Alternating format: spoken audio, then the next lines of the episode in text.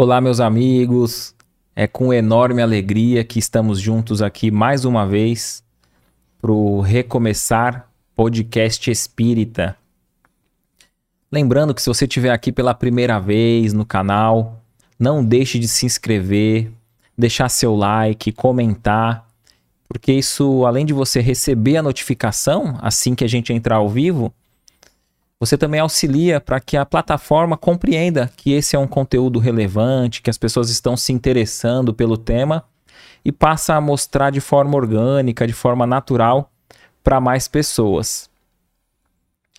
Inclusive, já coloca aqui para a gente de onde você está acompanhando esse podcast, essa transmissão. Comenta aqui o seu nome, a sua cidade, a sua região, que a gente já vai ler aqui os primeiros comentários, ver quem está acompanhando ao vivo aqui conosco. Mas mesmo se você estiver vendo depois esse vídeo, esse podcast, e não estiver ao vivo, mesmo assim comente, que a gente sempre está acompanhando os comentários e a gente sempre se alegra em ter essa interação com cada um de vocês. Antes de eu já ler as pessoas que estão ao vivo aqui, eu gostaria de dar um abraço especial aí para Marisa, do Todos Santista, aqui da região, aqui da Praia Grande, região que acompanha o podcast, nossos abraços fraternos. E vamos vendo aqui, ó, quem já está com a gente, rapidamente, ó, a Cláudia Matos, Marcelo Calió, a Carla Cerqueira, sempre conosco, ela aqui de São Vicente, pertinho da gente, Edivânia Lins, do Ceará, o Marcelo é de Monte Alto, Glauci de Juazeiro, Bahia, Sueli, deixa eu atualizar a página aqui, caiu para mim, voltou, a Sueli Pinheiro, Sharon Chimene de Santos, Silvio Duarte de Porto Alegre, a Camila Ramos de Osasco, sempre conosco também, a querida Maria Amélia, nosso abraço fraterno, Márcia Gonçalves, Cristiane Fernandes de Piraju, interior, todo mundo aqui acompanhando. A gente desde já agradece o carinho de cada um de vocês que tem interagido conosco, acompanhado as transmissões. E uma outra novidade, a gente já até falou no podcast da semana passada, é o documentário do Centro Espírita Irmã Cristina. Mesmo que você não for da região daqui da Praia Grande, a gente recomenda que assista porque é gratificante, nos incentiva ao bem. A história do Centro Espírita Irmã Cristina, é o Centro Espírita da Praia Grande, é mais antigo ainda em atividade aqui. Vai estar na descrição e também no comentário fixado o link para você assistir, ou mesmo se você pesquisar aí na rede social, Centro Espírita Irmã Cristina Praia Grande. É um documentário curto, né? Obviamente que não tem como a gente colocar quase 70 anos de história em 22 minutos, né? Sempre vai ficar alguma coisa, alguém fora, e a gente não vai conseguir ampliar tudo, mas fica o pontapé inicial aí para que fique registrado na história aí esses pioneiros, né, que tanto se dedicaram e aqueles que dão sequência na tarefa se dedicando, né, ao bem e ao próximo. Então, assista no primeiro link aqui na descrição do vídeo esse documentário e comenta lá o que você achou. Hoje é um tema muito importante, né? A gente convidou aqui o Newton Júnior mais uma vez para estar nos esclarecendo sobre esse tema. Para você que gosta sempre de ver aquele aspecto pessoal do convidado, né? A gente aborda na primeira vinda, né? E o Newton já está aqui pela quarta vez, né? Sempre atendendo o nosso pedido de forma muito carinhosa. Então, para você ver esse primeiro episódio do Newton, o nome é Migração de Espíritos, está aqui no canal. Depois ele abordou o sono e os sonhos. Depois um outro podcast também muito interessante, a origem dos conflitos familiares. Então quem quiser ver um pouco mais aí também esses outros episódios que o Newton esteve conosco, estão salvos no canal, é só pesquisar, tá bom? Newton, obrigado, né? Mais uma vez a gente vê que é um tema importante, né? Que Todos nós temos, assim, um coração oprimido pela dor da saudade, né? Então é um podcast que dá para esclarecer muito amplamente e tenho certeza que aquele que está nessa situação aí vai se sentir consolado, né? Primeiramente, obrigado por ter eu aceito. Eu que agradeço, Éder, porque é uma honra muito grande comparecer e pelo seu carinho.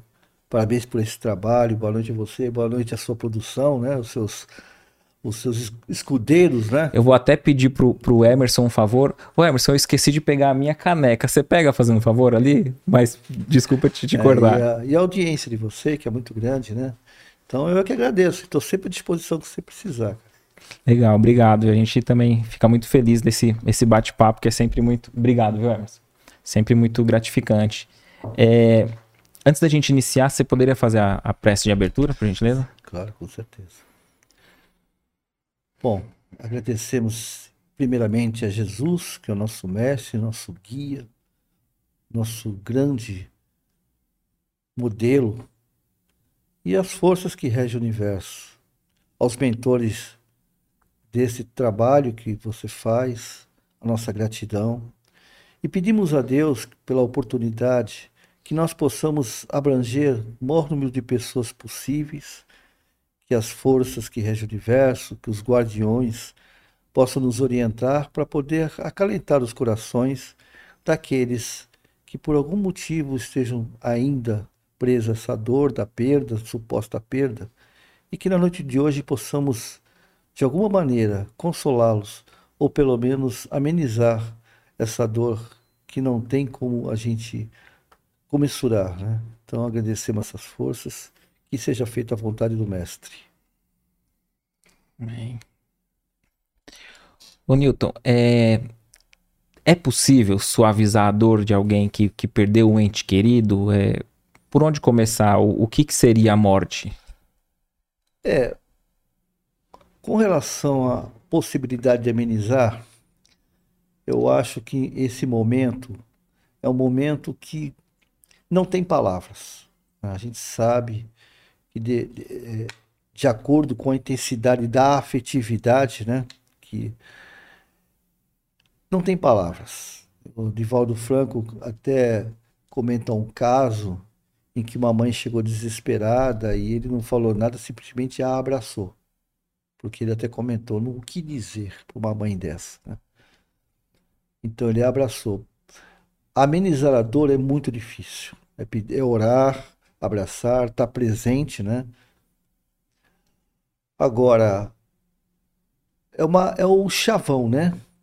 A morte não existe, né? A própria espiritualidade, através do Consolador, matou a morte, né? É vida após a vida.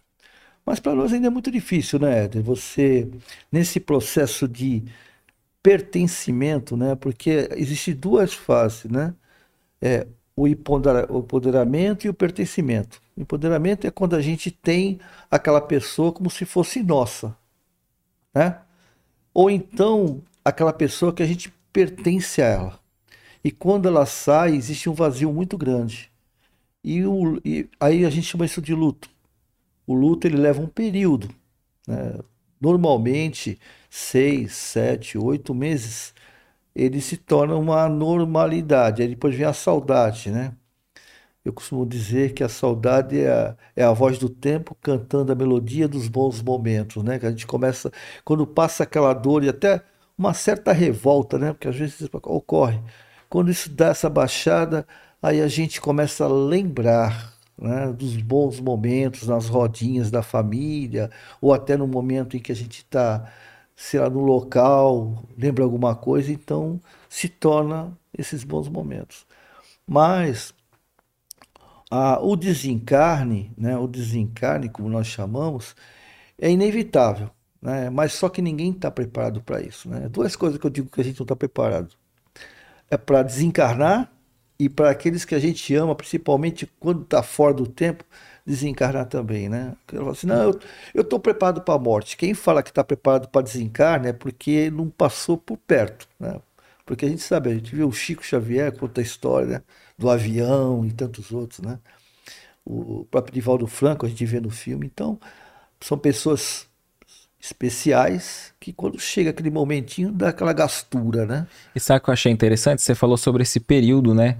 Que é uma média, né, de tempo de 6 a 8 meses. E aquela pessoa que é natural passar pela revolta, sim. Aquela pessoa se sentir revoltada, por que comigo, por que com a gente, né? E, principalmente se for filhos, e né? Se passar esse período, principalmente se for filho, né? Que a gente às vezes acha que o aspecto natural vai ser aqueles que vieram primeiros. O filho está preparado para enterrar um pai, né? Como costuma dizer, nascer de chavãozinho, né? E um pai nunca, uma mãe nunca está preparada para, né, que ele vá antes da gente, né? Então é uma coisa que é muito difícil mesmo.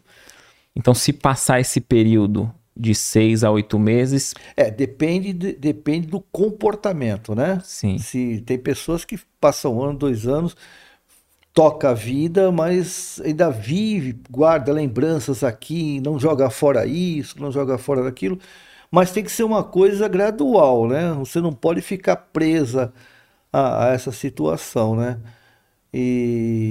Mas a gente fala desse período quando a pessoa está transtornada, está abatida, não, sabe, se deprime, né? Porque algumas pessoas, dependendo do caso, eu mesmo já atendi muitas pessoas que se deprimiram em decorrente da morte, do desencarne. Isso é gradual, não existe uma fórmula, né? A não ser um medicamento, que não é meu caso, porque eu sou terapeuta, né? É um medicamento para, assim, dar uma diminuída do problema, né? Ou até mascarar o problema. Mas resolver mesmo, só a pessoa resolve, com um processo de despertar, né? Por isso que é importante a pessoa ter uma religiosidade. A gente fala do espiritismo, que é a nossa praia, né? Mas ela tem que ter uma religiosidade, para depois, através da religiosidade, despertar a espiritualidade. Que com a espiritualidade não é que não doa, dói e dói muito, mas dói menos, né? É uma forma de se preparar, dá para se preparar para esse luto? Tentar se preparar, né, Éder? Porque a gente não tem como avaliar. Eu costumo dizer que hoje nós somos aproximadamente, a partir do último censo, 8 bilhões de espíritos encarnados. E nós temos outros tantos 20 e poucos na espiritualidade, né? Segundo André Luiz, perdão, segundo Emmanuel. Então, o que acontece? Cada um é do jeito. Não existe ninguém igual nesse universo. Não só fisicamente, a quantidade de células, nós somos trilhões de células do corpo, mas se contar de todo mundo não é igual. Os nossos cílios não são iguais. A nossa, né? Nossa digital não tem nenhuma igual. Então você vê o poder da criação, né? Então nessa diferença física está principalmente a diferença comportamental, emocional, né?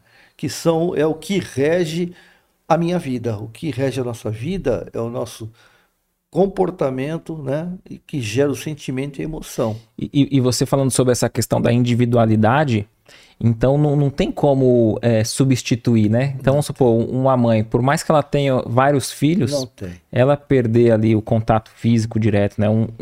Um dos filhos ali para a morte, não vai, os outros não vão preencher aquele espaço, né? Preencher o vazio, não. Ele pode acobertar, né? Porque quando tem mais de um filho, queira ou não queira, por mais que no momento você se afasta, né? Você se afasta da família, porque é uma coisa que você não consegue, você foca no problema, né? E a dor, ela fica latejando, fica doendo, né? Mas aquela presença que é importante nesse momento, né? Você comentou como amenizar, a gente ameniza com a presença, né? A presença, saber que não está só, que apesar da pessoa se achar só, abandonada, ela está presente, como o espiritualidade faz conosco, né? Estão sempre presentes, assim. Então, a presença da família é muito importante, a compreensão da família é muito importante, porque cada um passa pela perda de forma diferente, né? Então o familiar não pode julgar, né? Não pode julgar. Tipo assim, ah, eu também amava ele e tô bem. Não, então, pô, você tá falando, eu perdi um filho também. O que que é? Isso é frescura. Não pode ter essa comparação, né? Não tem comparação, porque tem todo um processo até kármico, até espiritual, né? Até espiritual, porque existe um processo dentro da família que é do compromisso, né? Nós somos seres individuais, que nem eu costumo dizer, e nós temos uma única missão, nós temos só uma única missão, que é conosco, né? Eu fui criado há bilhões de anos lá atrás com o compromisso de me tornar uma pessoa melhor para o todo, né? Não uma pessoa melhor para ser melhor que o outro, uma pessoa melhor para ser melhor para o outro, né? É diferente. Nós somos uma grande malha universal, onde nessa malha cada nozinho tem uma responsabilidade consigo, mas a força dele se espalha, né? Assim, uma rede de pescador. Sim. É mais ou menos isso. Nessa rede de pescador, esses nós são importantes para que a rede seja forte e não permita que um peixe passe, né? O nó se rompa. Sim. Então nós temos esse compromisso conosco. A partir daí, para que eu possa ser essa pessoa forte, ferramentas, instrumentos e, como diz o Emmanuel, personal trainings começam a participar, fazer parte de nossas vidas, que a gente chama de família.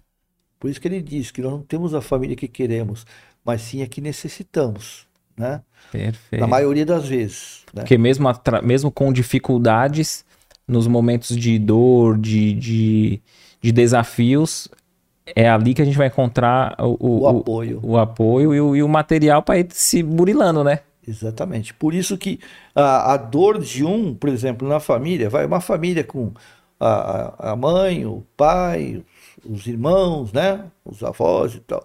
O que que acontece? A dor é totalmente diferente de cada um. E às vezes pode acontecer, depende de cada caso, de a dor de um irmão ser muito maior do que de uma mãe, do que um pai. Emocional, estou falando. Tá? Mas que absurdo, imagina, a mãe é mãe, né? Não, mas são espíritos. Às vezes o vínculo espiritual deles são maior, é isso? Vínculo espiritual, vínculo familiar, entendeu? A gente não vê quantos irmãos que se amam, né, loucamente, né? A gente tem isso em experiências de irmãos que o irmão ou a irmã está muito mais presente que o próprio pai e a própria mãe. Às vezes cumpre até a função de... Eu vi uma matéria esses dias de um rapaz que quase morreu, eu não lembro o que foi. E aí entrevistaram a irmã dele, muito emocionada. Não, ele é um pai para mim, né? Ela dizendo, ele é como um pai para mim. Ela estava bem emocionada de ver que ele escapou ali daquela situação. É porque a afetividade, ela não tem nada a ver com consanguinidade. Tem nada a ver, né?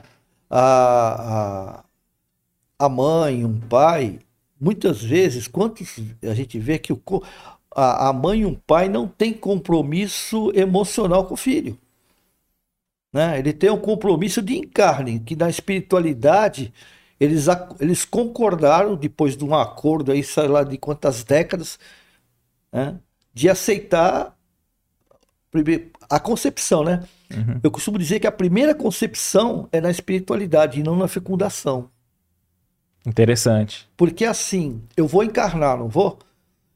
Eu quero, digamos que, por isso que eu digo, a gente tem que avaliar o todo, né? Não é uma regra fechada, né? Exatamente. Então vamos ser acadêmico. Não, eu ouvi num livro assim, num livro assim, mas vamos pensar. Digamos que na minha família encarnada, ninguém quer ter filho mais. Minha mãe, que hoje em dia virou, né? Minha mãe operou, então não pode ter filho. E eu preciso reencarnar, então vou fazer um teatrinho aqui. Eu preciso reencarnar agora, daqui a 10, 15 anos, 20 anos, porque é uma encarnação compulsória por um motivo qualquer. Não sei qual é o motivo.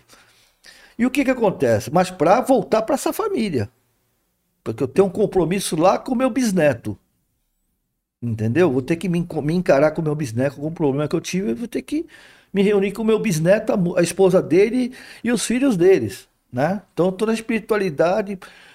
tentando resolver esse processo, só que o processo como nós temos o livre-arbítrio, o processo de reencarne sou eu com o espírito feminino e o masculino. A espiritualidade só orienta, porque assim, a espiritualidade não põe a mão na sua cara. A gente tem uma ideia errada, que a espiritualidade bota a mão na sua cumbuca, ela não põe. Ela orienta, isso é a lei divina, é a lei da justiça. A mãe pode não aceitar receber, né? Muitos casos assim. Muitos casos, não quero. Não quero, né? Então, o que que acontece? Nesse processo, eu vou tentar, minha mãe não pode, né? Meu pai até pode. De repente, eu vou enlouquecer a ideia, eu gosto de enlouquecer a ideia. Meu pai tem uma amante, entendeu? E aí eu faço um conúbio lá e encarno meu amante. Pô, mas esse cara é louco, é possível? Não é possível? A gente vê casos assim, né?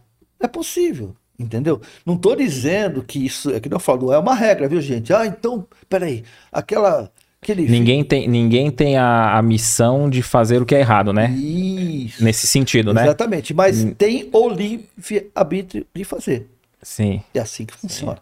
A espiritualidade superior não traça planos que fujam da moralidade, sim, né? Sim, sim. Eu costumo dizer que assim, o certo e errado não existe para nós. Porque o que é certo para mim é errado para você, o que é errado para você é certo para mim, essas coisas todas. Então a gente fica discutindo que o meu é certo, o teu é errado, e a gente não chega a lugar nenhum, concorda? Quem fica só na briga. Mas o moral e imoral não tem jeito, cara. Ou é moral ou é imoral. Não existe metade, não existe meia grávida. Ou tá grávida ou não tá, né? E a imoralidade, sim, é assim. Ou é moral ou não é imoral. Então, nesse processo familiar, muitas coisas acontecem. Eu gosto de dar exemplo do que o pessoal conhece, né? Eu gosto de usar muito Nosso Lar, porque o Nosso Lar é um livro que não foi lido, foi visto com um filme. No filme, né? Uma audiência foi monstruosa, né? Sim, sim. No Nosso Lar, a mãe, né, de André Luiz, ela está num plano mais elevado, né, do que André. O pai dela, todo mundo sabe, o pai dele traiu a mãe com duas amantes, né? E eles estão no umbral. Quando o André Luiz, já depois de um ano mais ou menos, Nosso Lar, já estava trabalhando e tal, assim por diante. Aí, depois dos 8 anos que ele passou, né? Sim. Supostamente 8 anos, cada um diz, ah, foi 8, foi 7, foi 9. Mas o período que ele passou no umbral, que ele vai para o Nosso Lar, é tratado, 1 ano e pouco depois, a mãe dele chega para ele e fala assim, eu vou reencarnar. Ele fala, mãe, como assim? Reencarnar? A senhora não precisa. Mas que absurdo, a senhora reencarnar. Não faça isso não, mas eu preciso. Tá bom, por que você vai reencarnar? Porque seu pai está no umbral. Mas aí ele fica meio revoltado, né? Fala assim, pô, meu pai está no umbral porque aprontou, né? Porque apesar dele ser um bom pai, não deixar faltar nada em casa, e até nas igrejas no fim de semana, ele tinha 2 amantes, coisa da época, né? E aí quando ele desencarna, ele fica vinculado a elas. É, porque o que aconteceu? Ele desencarnou, né? E elas foram passar perrenga, porque ele financiava, desencarnou e criou aquele processo, né? E aí ela fica nas duas atacando ele no umbral. E a mãe falou assim, ó, vou ajudar meu marido, né? Eu quero ajudar seu pai, pô. Quem não queira, nós temos um vínculo emocional, né? Uma família. Então, ela foi, tá bom. Aí, depois de conversar, eu falei, tá bom. Só que tem um detalhe, filho, o que que é? Eu vou ter 2 filhas. E as 2 filhas vão ser as amantes do... Você tá entendendo? Então ela planejou ali reencarnar com ele, casar novamente, né? Exatamente. Com ele e receber as 2 amantes pra como filha. Para poder ajudar ele, mas ela entra... E até educar aqueles 2 espíritos, exatamente, também, né? Exatamente. O que que acontece ali? Ela, não, segundo, né, a ideia, ela não precisava passar por isso, mas quis. Ela está fazendo um benefício para o marido, para as filhas, para as duas? Está. Mas qual o benefício maior para ela? A oportunidade de estar sendo útil, fazer o bem, né? Creio eu. Não, sim, não. E vencer. Sim. E vencer suas má tendências. Porque as má tendências nós temos até o mundo regenerado. A gente só vai deixar de ter má tendência quando a gente estiver no mundo ditoso. Um mundo feliz. Sim. Lá o bem só prevalece. Até o mundo de regeneração, ou já regenerado, é um mundo em que o bem prevalece sobre o mal, né? Que o mal não existe, né? Eu costumo dizer que o mal não existe. Né? O que existe é o bem. O mal é a ignorância do bem. Uma luz, uma escuridão não existe. Isso que existe é a falta. É a ausência da luz, né? Da luz. É o que se mede hoje, né? O Newton, você tinha dito algo interessante que eu gostaria que você falasse um pouco. Você falou sobre a questão daquele que está vivenciando luto e está com as coisas, os objetos do ente querido. É uma dúvida constante das pessoas, assim, guardar um objeto, roupa, algo daquele familiar, aquele ente querido que partiu. É prejudicial? É benéfico? Boa pergunta. Perdão. Boa pergunta. O ideal, que é difícil, é você doar. Doar as roupas, né? Se tiver em bom estado, se não tiver.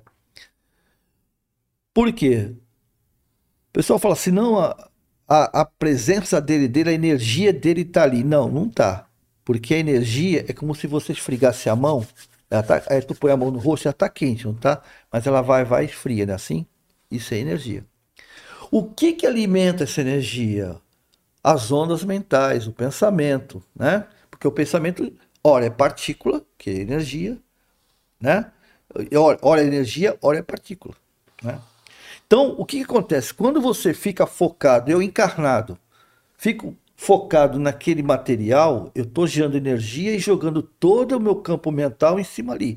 Então a energia a história da pessoa, ela está sendo escrita. Como, por exemplo, se eu for escrever a minha história, né?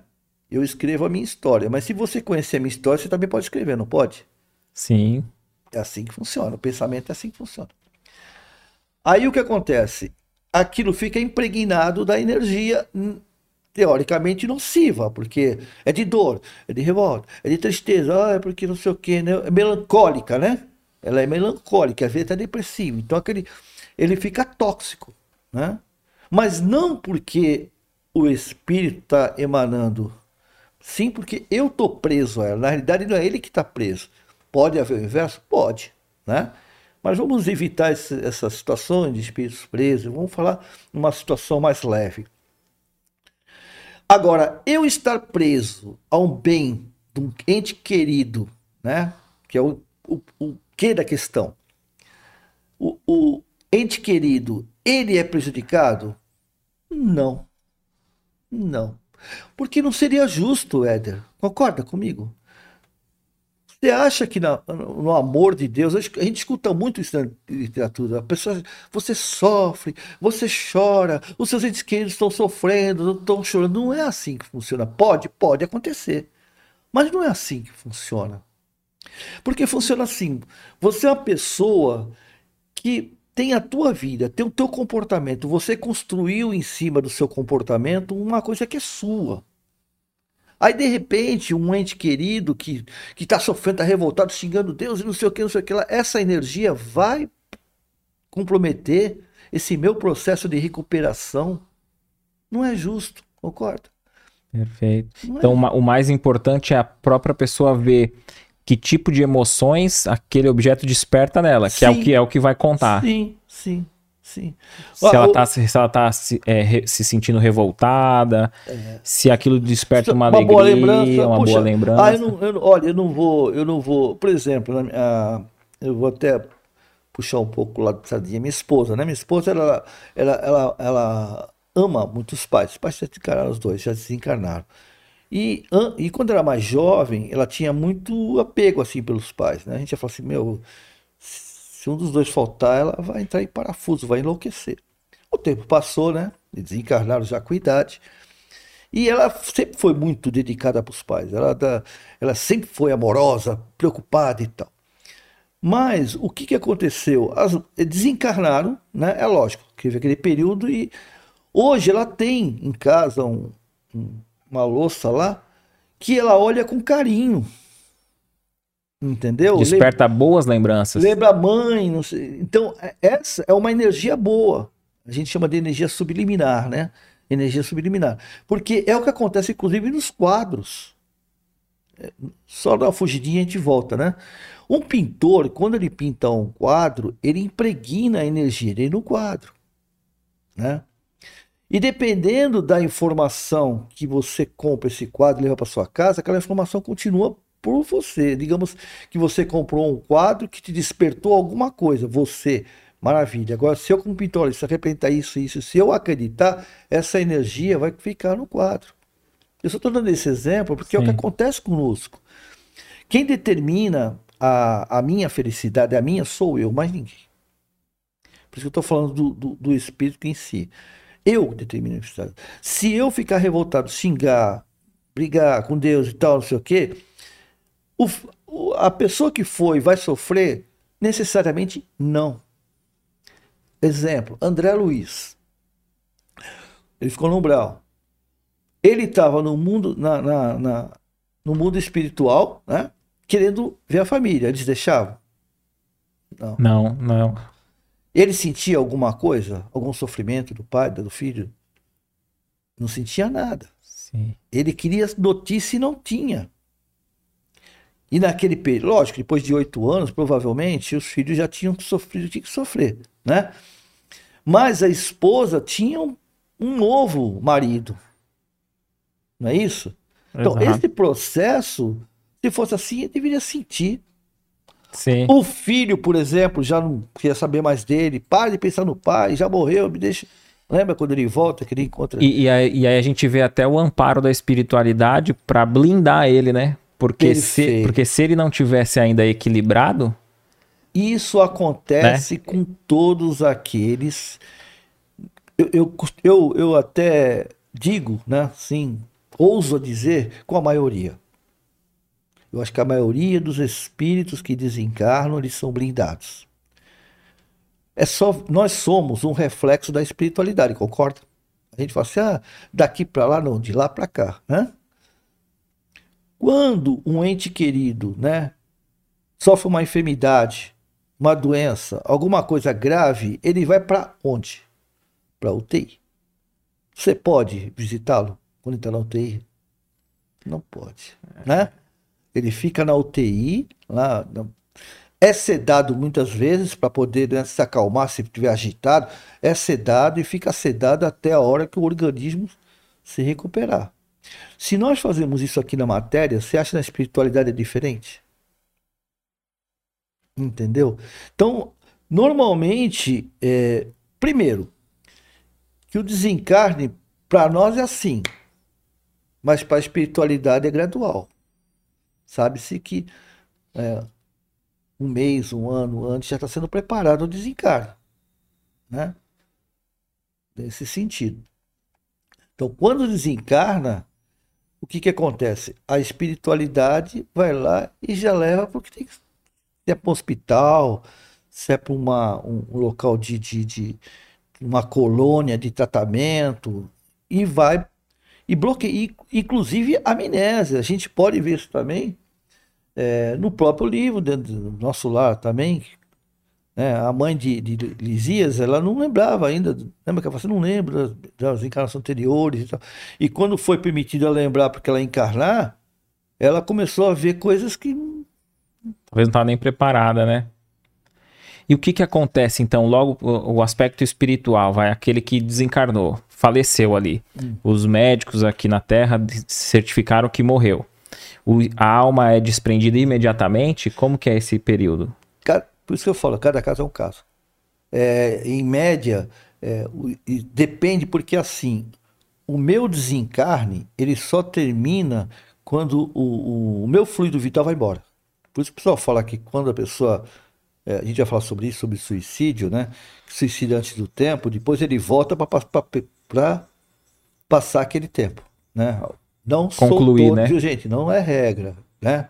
Há casos e mais casos. Então, o fluido vital, às vezes, você precisa dispersar esse fluido para poder cortar o cordão de prata, porque enquanto tiver o fluido vital, o cordão de prata está ligado. Né? Então cada caso é um caso. Você, automaticamente você só desprende do corpo quando o fluido vital acabou. É que nem combustível, né? Só vai abastecer teu carro quando você digamos que você só vou abastecer quando acabar o tanque, né? E esse cordão de prata que você se refere, o desencarne só é efetivado quando ele se rompe. Tanto é que, por exemplo, Lázaro, né? O pessoal fala que Jesus, ele ressuscitou Lázaro. O Lázaro não estava desencarnado, né? Porque o próprio Jesus falou assim, eu não vim mudar as leis. E se ele fizesse Lázaro voltar à vida, ele estaria mudando as leis. Ah, mas ele estava cheirando. Podia estar cheirando, né? Porque você ficar sem tomar banho 3 dias, né? Num sepulcro, né? Você podia estar... Isso é o que dizem, né? Mas romper o cordão de prata, que chama de cordão de prata, não tem mais volta.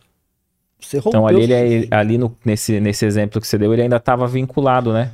Estava vinculado. Nem que fosse... pouquinho, alguma coisinha, tinha algo, entendeu? E tinha um porquê. No caso de Lázaro, né, tinha um porquê, né? Tudo que aconteceu na época de Jesus tinha um porquê. Tanto é que quando ele vai curar do cego, né? Aí pergunta para ele, quem pecou? Lá os fariseus, né? Quem pecou? Foi o pai ou a mãe? Ou foi ele, para poder ele vir cego? Né? O sacerdote pergunta. E ele falou assim, não, nem pai, nem mãe, nem ele veio para cumprir sua missão. Que na realidade era o quê? Era fazer com que Jesus realmente o curasse para poder ter o processo. Entendeu? Então, respondendo a sua pergunta, cada caso é um caso e a gente só se desvincula quando o fluido vital realmente termina, né? Nós temos que ver, no caso de Dimas, né? Eu não sei se você... viu a história de Dimas, que a família ficava sufocando ele, ele precisava desencarnar e não deixar. A família criava uma espécie, rede, né? Uma rede sobre ele. Aí o que a espiritualidade fez? Falou, não dá, assim não vai dar, o cara tem que desencarnar, já está no fim, já não está aguentando mais.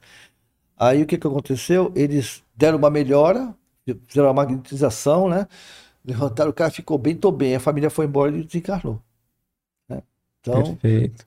Há muitos casos assim, né? A gente sabe disso, aquela famosa melhora prevendo morte. E aí, ele desencarnou, aí você já mencionou que muitas vezes são acolhidos em colônias, locais apropriados, vai se reestabelecendo.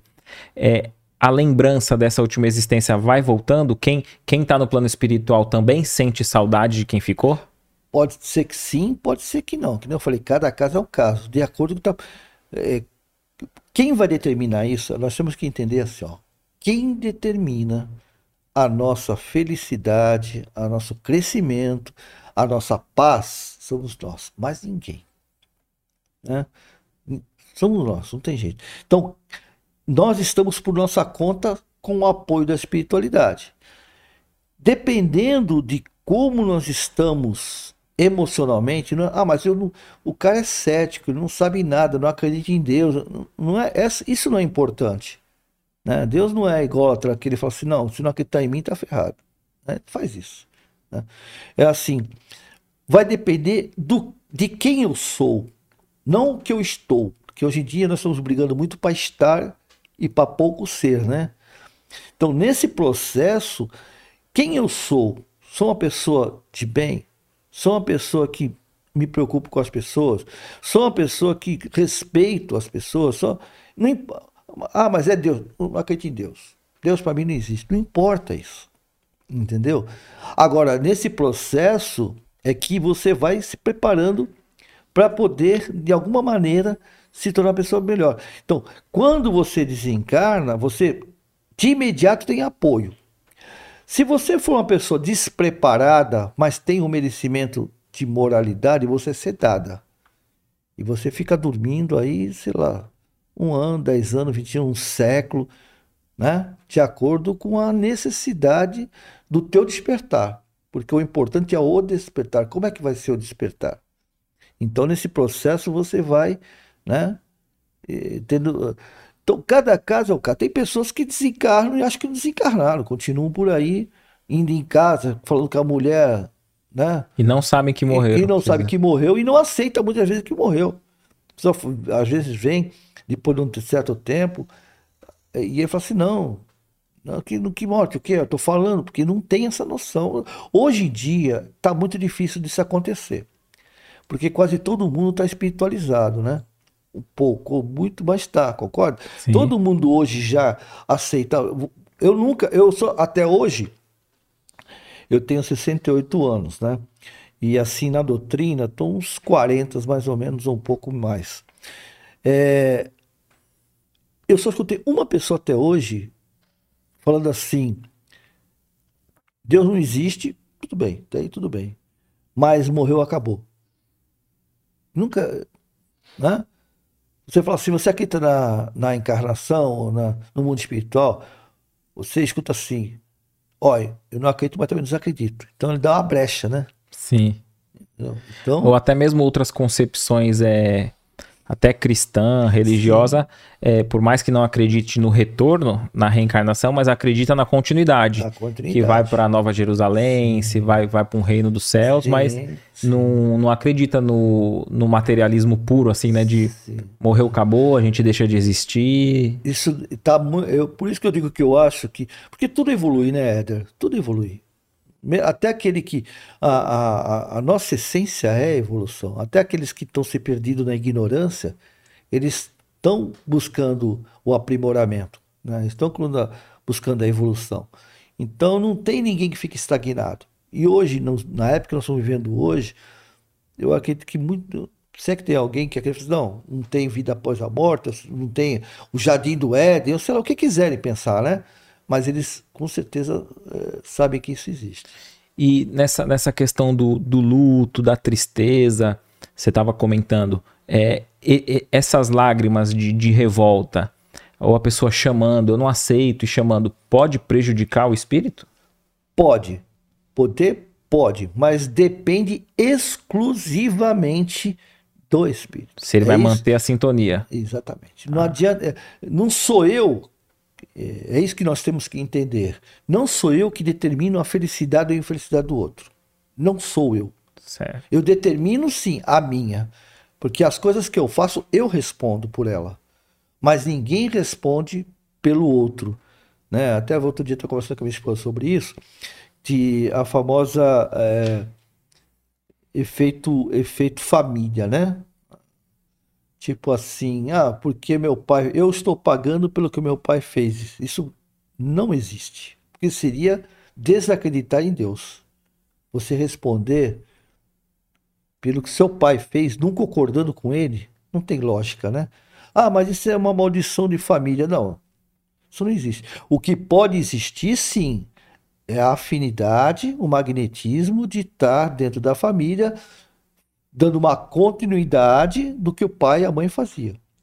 Certo. Né? Aí você está afim à situação, vai responder por ela dentro da... E até isso, a intensidade que você vai responder é proporcional ao seu comportamento. Porque meu pai pode ser muito mais, né, leviano, seja o que seja, e eu estou menos. Então eu vou responder pela intensidade. Isso é a lei universal da perfeição da justiça. Entendeu? Perfeito. Então, por isso que eu falei que ele pode sentir. Se ele também está revoltado no mundo espiritual por ter desencarnado, porque tinha um monte de projeto e por acaso, como morri, não acredito, meu projeto, minha casa, minha mansão, não sei o quê, por tantos anos para fazer isso e agora me tiram, não sei o quê. Aí sim, existe um conúbio, né? Mas até esse conúbio, um não pode prejudicar o outro. Entendeu? Eu não posso prejudicar. Por mais que exista uma afinidade, eu tenho um limite de influência negativa e vice-versa. A lei do universo é perfeita. E interessante que você falando disso, né? Da pessoa, vamos supor, ela está no plano espiritual e algo lhe prende. E você estava falando do Nosso Lar, que o André Luiz foi orientado para não voltar para o lar, né? Porque os benfeitores ali, os instrutores, os mentores, sabia que ele ainda não estava equilibrado para ver o rumo que o lar dele tomou e ele poderia se prejudicar. Mas ele tinha um livre-arbítrio mesmo assim, né? Porque no próprio livro e no filme tem um familiar do Lisias, né? Que desencarnou a moça, não é isso? Sim, e ela... neta, acho que, se eu não me engano, acho que é a neta da... É a neta, né? A neta da... Desencarnou e ela tinha muita saudade do noivo e ela e orientaram, ó, fica, se recupera, depois você visita, mas quando você estiver bem e tal, até para ajudar. E ela não aceitou, né? É. E ela não... E ela ficou ali... Eles ilustram que ela... Ela foge, inclusive, né? Ela foge e depois é pega na... Fica no umbral ali, né? Umbral, cara. Então, mas foi bom você tocar nesse assunto, Éder. Parabéns, ó. Vamos analisar isso aí. Livre-arbítrio, todos nós temos. Isso aí. Mas o livre-arbítrio, o meu, termina quando começa o seu. Existe um limite, existe uma barreira em tudo isso, né? Existe uma barreira. Então, o que aconteceu ali? Ela teve a permissão, por ser talvez uma menina boa e tal, não sei o que, né? Permissão de morar com a avó, né? Que acho que era a avó dela, se eu não me engano. Para poder ser amparada, né? Acolhida, ela foi acolhida na família. Mas ela tinha um livre-arbítrio de não querer ficar, mas até onde pôde, né, permitir, ela ficou. Aí ela saiu para ir de encontro ao noivo. Só que o noivo já tinha outra pessoa. Teoricamente, o que queria? Uma vingança. Ela iria prejudicar ele, atormentar ele, né? Fazer aquilo que a gente fala, virar obsessor. Ela conseguiu? Não. Não. Por quê? Porque ele tinha o livre-arbítrio dele e ele não tinha, assim, não estava vinculado vibracionalmente com ela. Exatamente. Além de não estar vinculado vibracionalmente com ela, afetivamente, em comportamento. Sim. Porque se ele tivesse uma vibração negativa que permitisse essa brecha de ela, entendeu? Aí sim, ela poderia, de alguma maneira, se prejudicar. É o que o Chico fala ainda, né? Porque o Chico só está no corpo, mas continua dizendo. O que acontece quando aquela mulher pergunta para ele sobre a feitiçaria, se existe feitiçaria, né? Ele dá aquele exemplo da parede. É, como que é? O pessoal fala, ah, macumba pega, feitiço pega, né? Então, qual é o exemplo que ele dá? Ele fala assim, se você tiver um buraco na parede e atirar uma pedra, ela passa? Pode passar ou não, depende da minha mira, né? Até isso é uma possibilidade. Se tiver fechada, ela passa? Não. Então é mais ou menos assim. Se eu bloquear, né, com os meus pensamentos, não existe nada que possa me prejudicar. Essa é a lei de Deus. Cada um responde pelos seus atos. Eu não posso responder pelo ato do outro, a não ser que eu me afinize com ele. Então, um espírito querido pode desencarnar e sofrer esse assédio e vice-versa? Pode, mas desde que eu permita. Então, se ele... Ah, mas como? Mas ele... não era cristão, ele não era religioso, isso não importa, não é a religião que faz você vinculado a Deus ou não, às forças do bem. O que vincula, e muitas vezes é o contrário, é a religião que nos afasta, né? Sim. Então, o que nos vincula à força do bem é o meu comportamento, é a minha atitude, ou seja, é o meu coração, né? O meu emocional, é que me vincula às forças do bem. Né? Então, nesse processo, quem desencarna e tem apego, o que vai acontecer? Ele vai abrir brecha para que aquele que está encarnado se afeiçoe, né? Fica preso, é uma prisão, né? É uma obsessão, porque existe obsessão entre desencarnado para encarnado, de encarnado para desencarnado e de encarnado para encarnado, e de desencarnado para desencarnado, porque o processo obsessivo é a lei da afinidade. É a lei do magnetismo. Perfeito. Você estava falando sobre essa questão do religioso. O espírita, aquele que compreendeu a imortalidade da alma, a reencarnação e tal, e ele perde algum ente querido, ele também pode atravessar o luto e como que é? Ele vivencia também esse período do luto, da dor? Ele pode revoltar. Por que eu falo?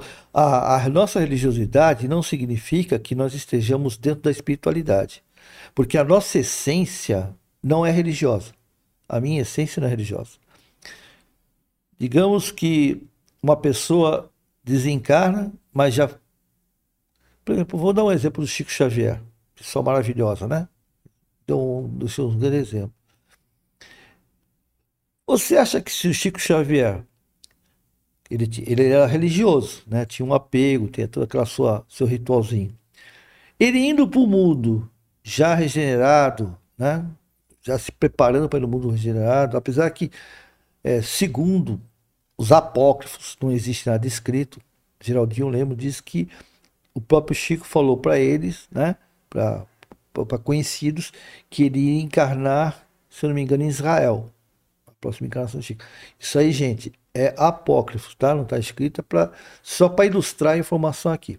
Mas imagina assim, se ele for reencarnar em Israel, né? Se, tá, gente? Se. Como análise, né? Um exercício mental aí.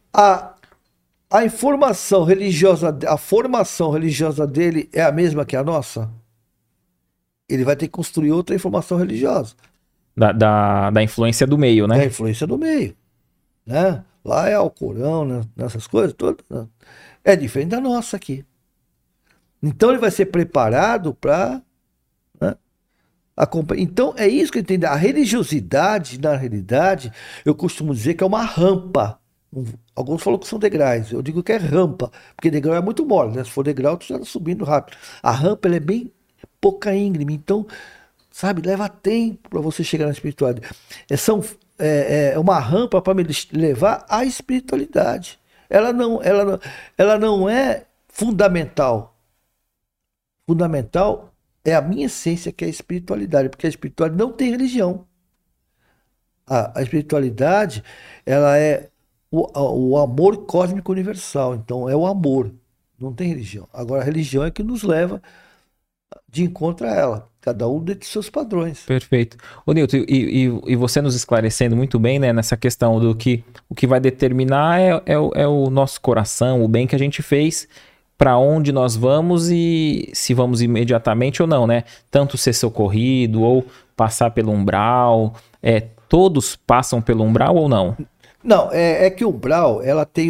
Quando o André Luiz deixou aquela imagem, né? Umbral não é aquilo, gente. Ó, inclusive para nós aqui, ó, não é aquilo. Umbral é um processo de transição, de transformação, né? Para poder, eu costumo tentar desmistificar o umbral, porque isso assusta bastante, né?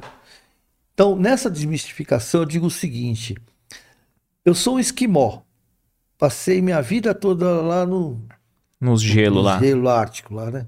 De repente, eu casei com uma mulher brasileira, ela foi lá pescar, me achou bonito, casei com ela falou assim, vamos morar no Brasil. Se quer ficar comigo, tem que ser no Brasil. E o cara sai de 0,50 menos negativo, né? Vem pro Brasil para 40 positivo. Cara, isso é uma verdadeira transformação, transição, ou não? Não é um choque?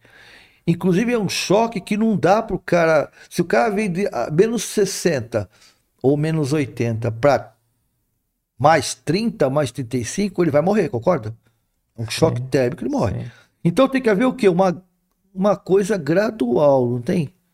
No começo ele vai ser desagradável, concorda? Vai ser desagradável, porque afinal de contas, o meu mundo é aquele, não é esse aqui. Então vai ser desagradável. Até o momento em que eu me adapto. Porque não tem jeito. Ou eu fico com ela, ou eu venho para o Brasil ficar com ela, ou então eu vou ficar sem ela.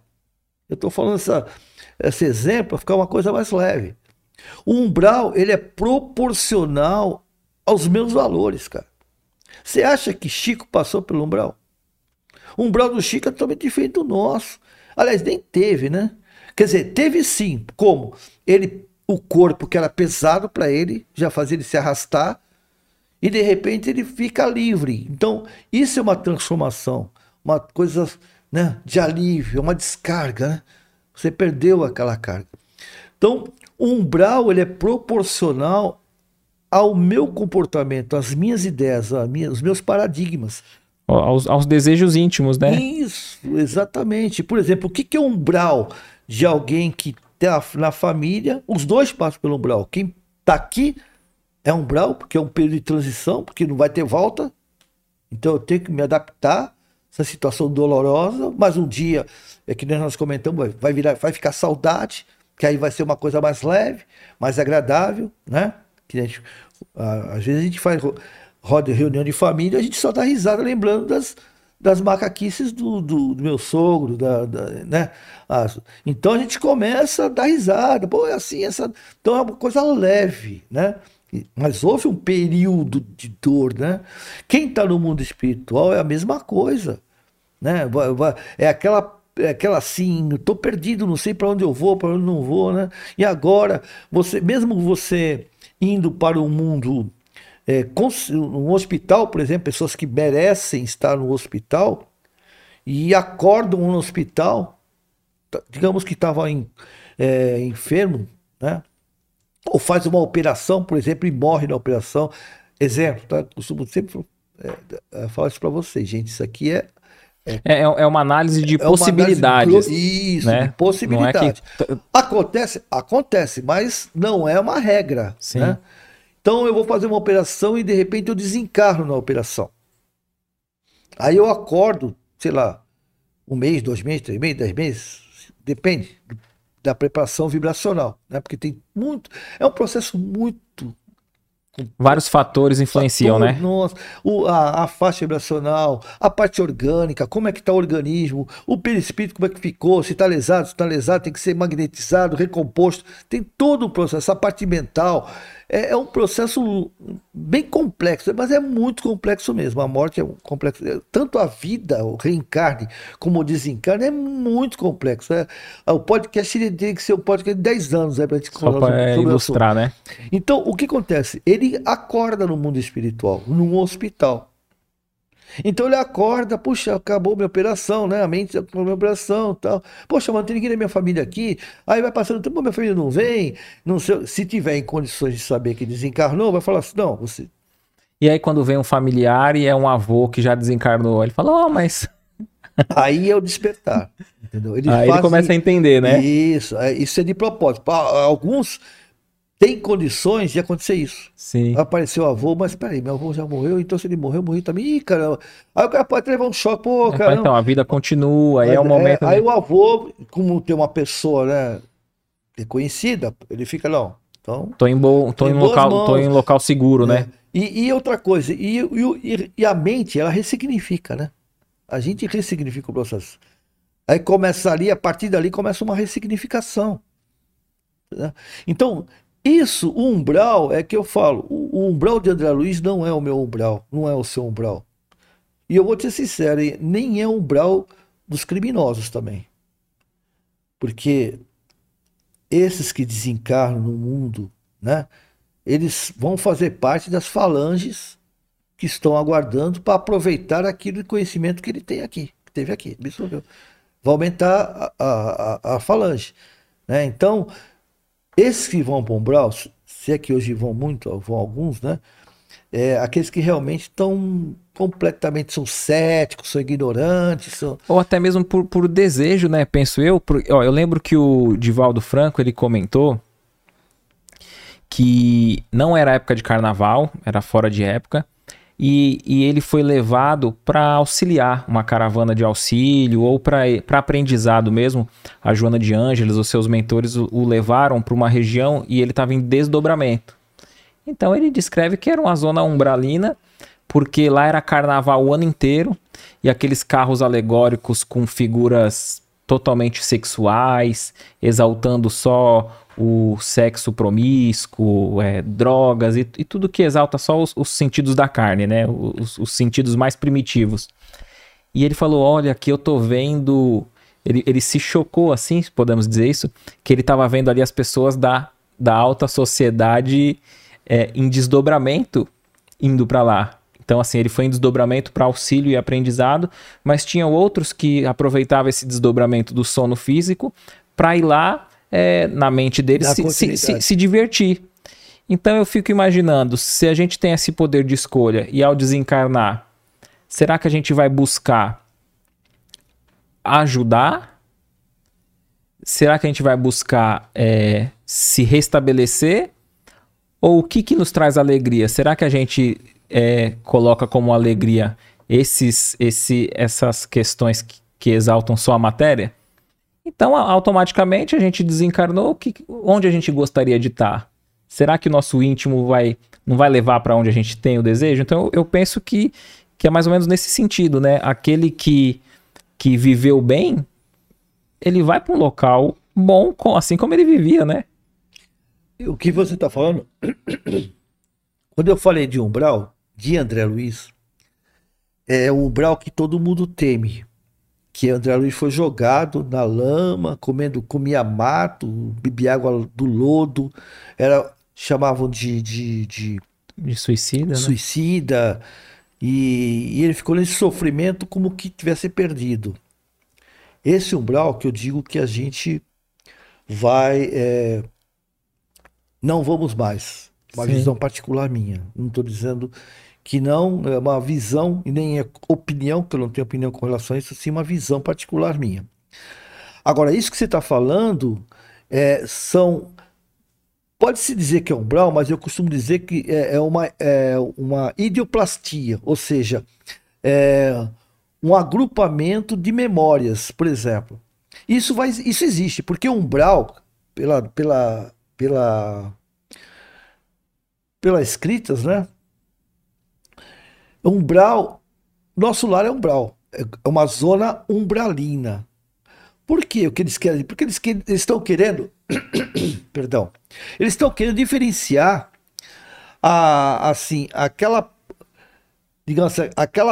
aquele local onde a vibração é positiva, é construtiva, né? Como o nosso lar, por exemplo, ele estava numa zona umbralina, mas ele tinha os muros que representava a separação do ambiente à volta, né, da colônia em si, né? Então ali ele deixou de ser uma colônia umbralina, é uma colônia de recuperação, né? O que você comentou, isso existe e sempre vai existir aonde houver um mundo de prova e expiações e até o mundo de transição de regeneração. Porque nós vamos aonde nos afinizamos. Nas guerras, por exemplo, já foi dito sobre isso, tem uma literatura sobre isso, que você continua lutando na espiritualidade, matando, morrendo, você acorda lá, vê o cara e fica guerreando em trincheiras. Tanto é que o exemplo no livro Coração do Mundo, Pátria e o Evangelho, né? Brasil, Pátria e o Evangelho, Coração do Mundo, que ele diz o seguinte, que Humberto de Campos conta que Ismael, São Luís, né? que era o líder espiritual da França, pediu para Ismael falar com Jesus para que um grupo de espíritos que estavam em revolta por causa da Revolução Francesa fosse para o Brasil, porque a psicosfera está muito pesada e Kardec estava para chegar. E estava muito pesado o ambiente. Aí o que aconteceu? Eles continuavam lá se matando. Guilhotinando lá, vinha para cá e matava e morria e tal. Entendeu? E aí continuava esse ódio, né? Buscando o cara que matou minha família, o cara que me matou. E isso continuava no mundo espiritual, essa luta, essa briga. E com a mesma composição mental daqui. Né? Com as fronteiras, com as roupas. Isso continua assim. Isso é uma ideoplastia, é uma ideia fixa que você fica. É isso que nos prejudica o nosso processo evolutivo. Isso, sim, isso posso dizer que é umbral? Pode ser que é umbral, só que é umbral que eu escolhi. Não é que me jogaram. No caso de André Luiz, o que assusta o pessoal me procura, é esse medo de ser jogado ali.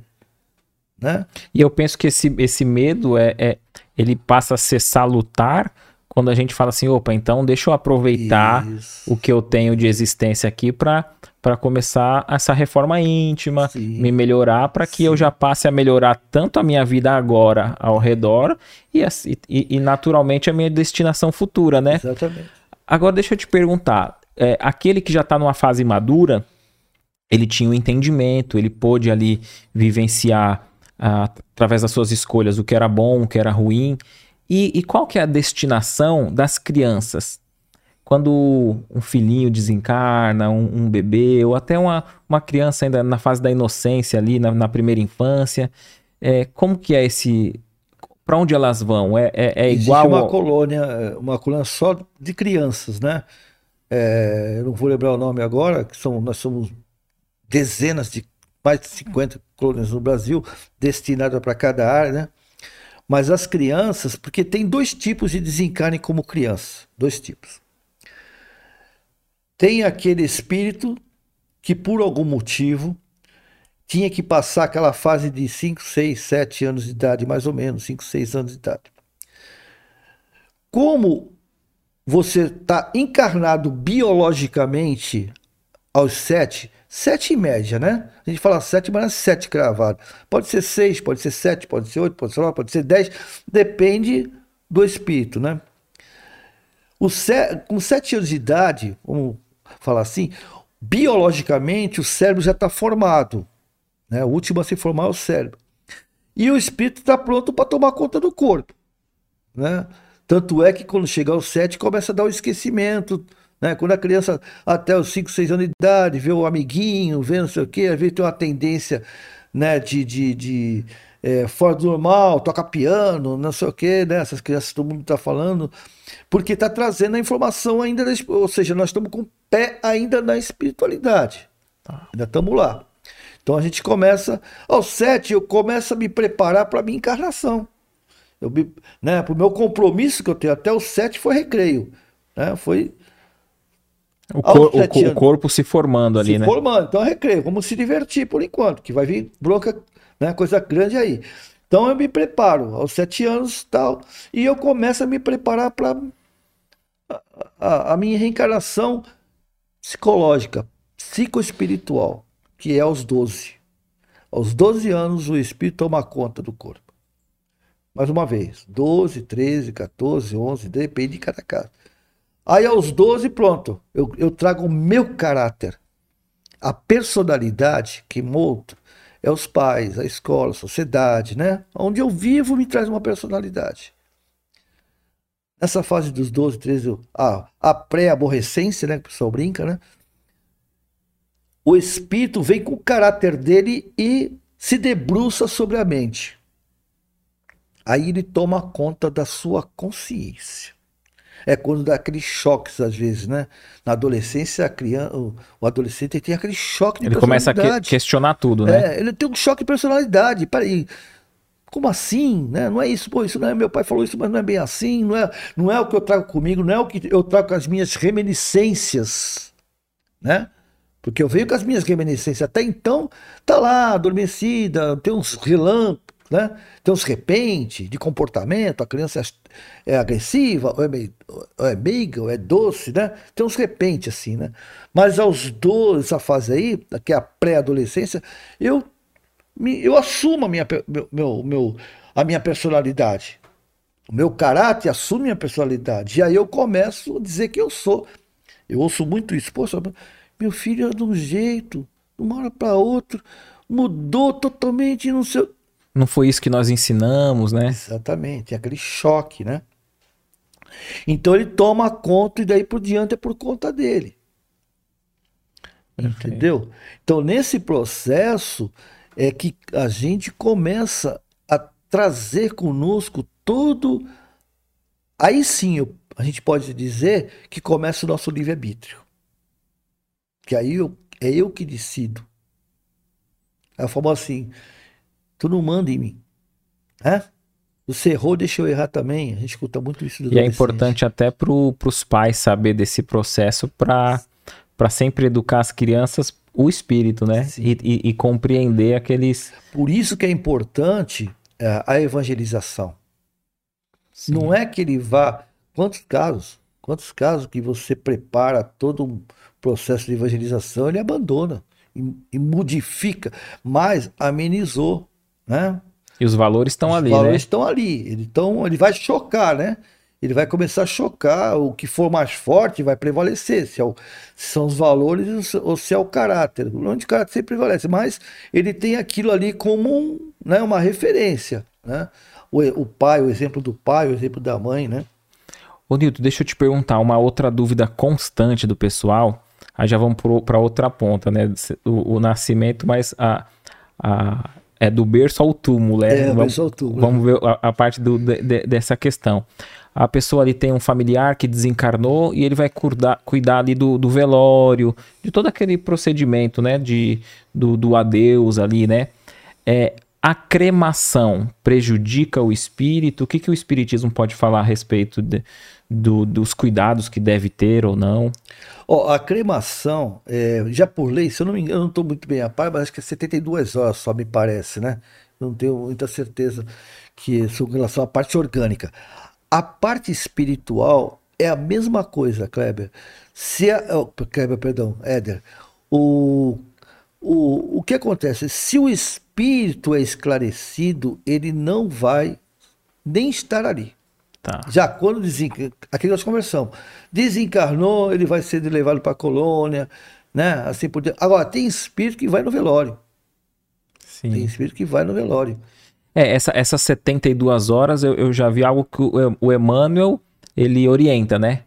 Essas 72 horas. E aí a gente poderia até ver depois se... Eu também não tenho essa informação. Se na regra civil aqui, né? Se o pessoal cumpre esse período ou não, né? Porque acredito que até 72 horas já deu tempo da espiritualidade. Eu acredito, porque que não falo, eu gosto mesmo na literatura que eu leio, eu gosto de reflexionar, né? Por quê? Porque como nós somos espíritos diferentes uns dos outros, por que 72 horas? Porque pode ser, se o espírito não tiver esclarecido e o ectoplasma ainda está se diluindo, pode ser que ele sinta, pode ser. Não estou dizendo que vá sentir, mas pode ser que sinta. Né? Se ele está preso a espíritos, eu acho que aqui, nem sei se ainda tem essa situação, mas que não fala, como a gente já tem um processo evolutivo, há espírito que fica ao lado do corpo e vê o corpo se decompondo. E sofre a decomposição. Né? A gente já ouviu vários casos assim, que é comentado por palestrantes de renome, né? Idôneos. E esses espíritos que ficam vinculados ao corpo, é por apego? É por apego, Apego materialista. Tanto aos bens quanto ao próprio corpo? Ao próprio corpo. Cultuou o corpo, né? Caramba. Usou da beleza para não só se promover, mas para, né, buscar ter vantagens, né? Vantagens, entendeu? Então ele cultua o corpo e quando desencarna não se conforma, né? É o apego, né? É o apego. Por isso que eu costumo dizer que esse processo de religiosidade é importante. Porque porque a religião, o que a religião ela serviu ou serve ainda? Para nos podar. Né? Moisés, o que ele fez? Ele veio lá com as tábuas redondas e apedrejava, né? Nossa, era apedrejar. Porque os caras eram ignorantes na época, era muito chucro. Eles não entendiam outra coisa se não fosse punição. O que Moisés fazia era assassinato, era contra a lei de Deus, inclusive. Concorda? Não matarás. Você era adulto, era apedrejado. Você trabalhava no sábado, era apedrejado. Né? E assim por diante. Você cultuava outro Deus que não fosse um, ele apedrejava. Ou seja, tudo era apedrejado. Por quê? Porque não era para apedrejar? Não, não era para apedrejar. Porque o certo... Eu ter medo de ser apedrejado e não fazer. Então, aquela fase foi a fase do medo. Aí a gente era muito, né, muito chucro, a gente deu uma segurada. Né, começou a respeitar, que não havia respeito naquela época. Levou séculos, né? Séculos e séculos. Depois veio os pecados. Né? Ó, se tu fizer isso, tu vai queimar pro inferno eternamente. Pronto, já pensou? Um cara... feio, alto, com chifre, com rabo, te espetando e tu queimando. Então isso nos deu o quê? O medo. Então o medo sempre foi uma forma de controle. E a religião ela veio para isso, para nos podar. Só que hoje ela chegou para nos libertar. Jesus falou assim, bom, agora é a hora. Veio o Consolador prometido, não só para o Espiritismo, mas para muitos outros. Veio o Buda e tantos outros nos vieram, né? Em cada situação, para libertar. Então, nos libertou do medo, né? E está tentando nos libertar do apego, porque o que faz nós sofrermos é o apego. Perfeito. E nessa questão da saudade daquele que partiu, tem como manter contato? Aquele que está com saudade, o ser já desencarnou, está em espírito, é possível manter uma conexão e um contato?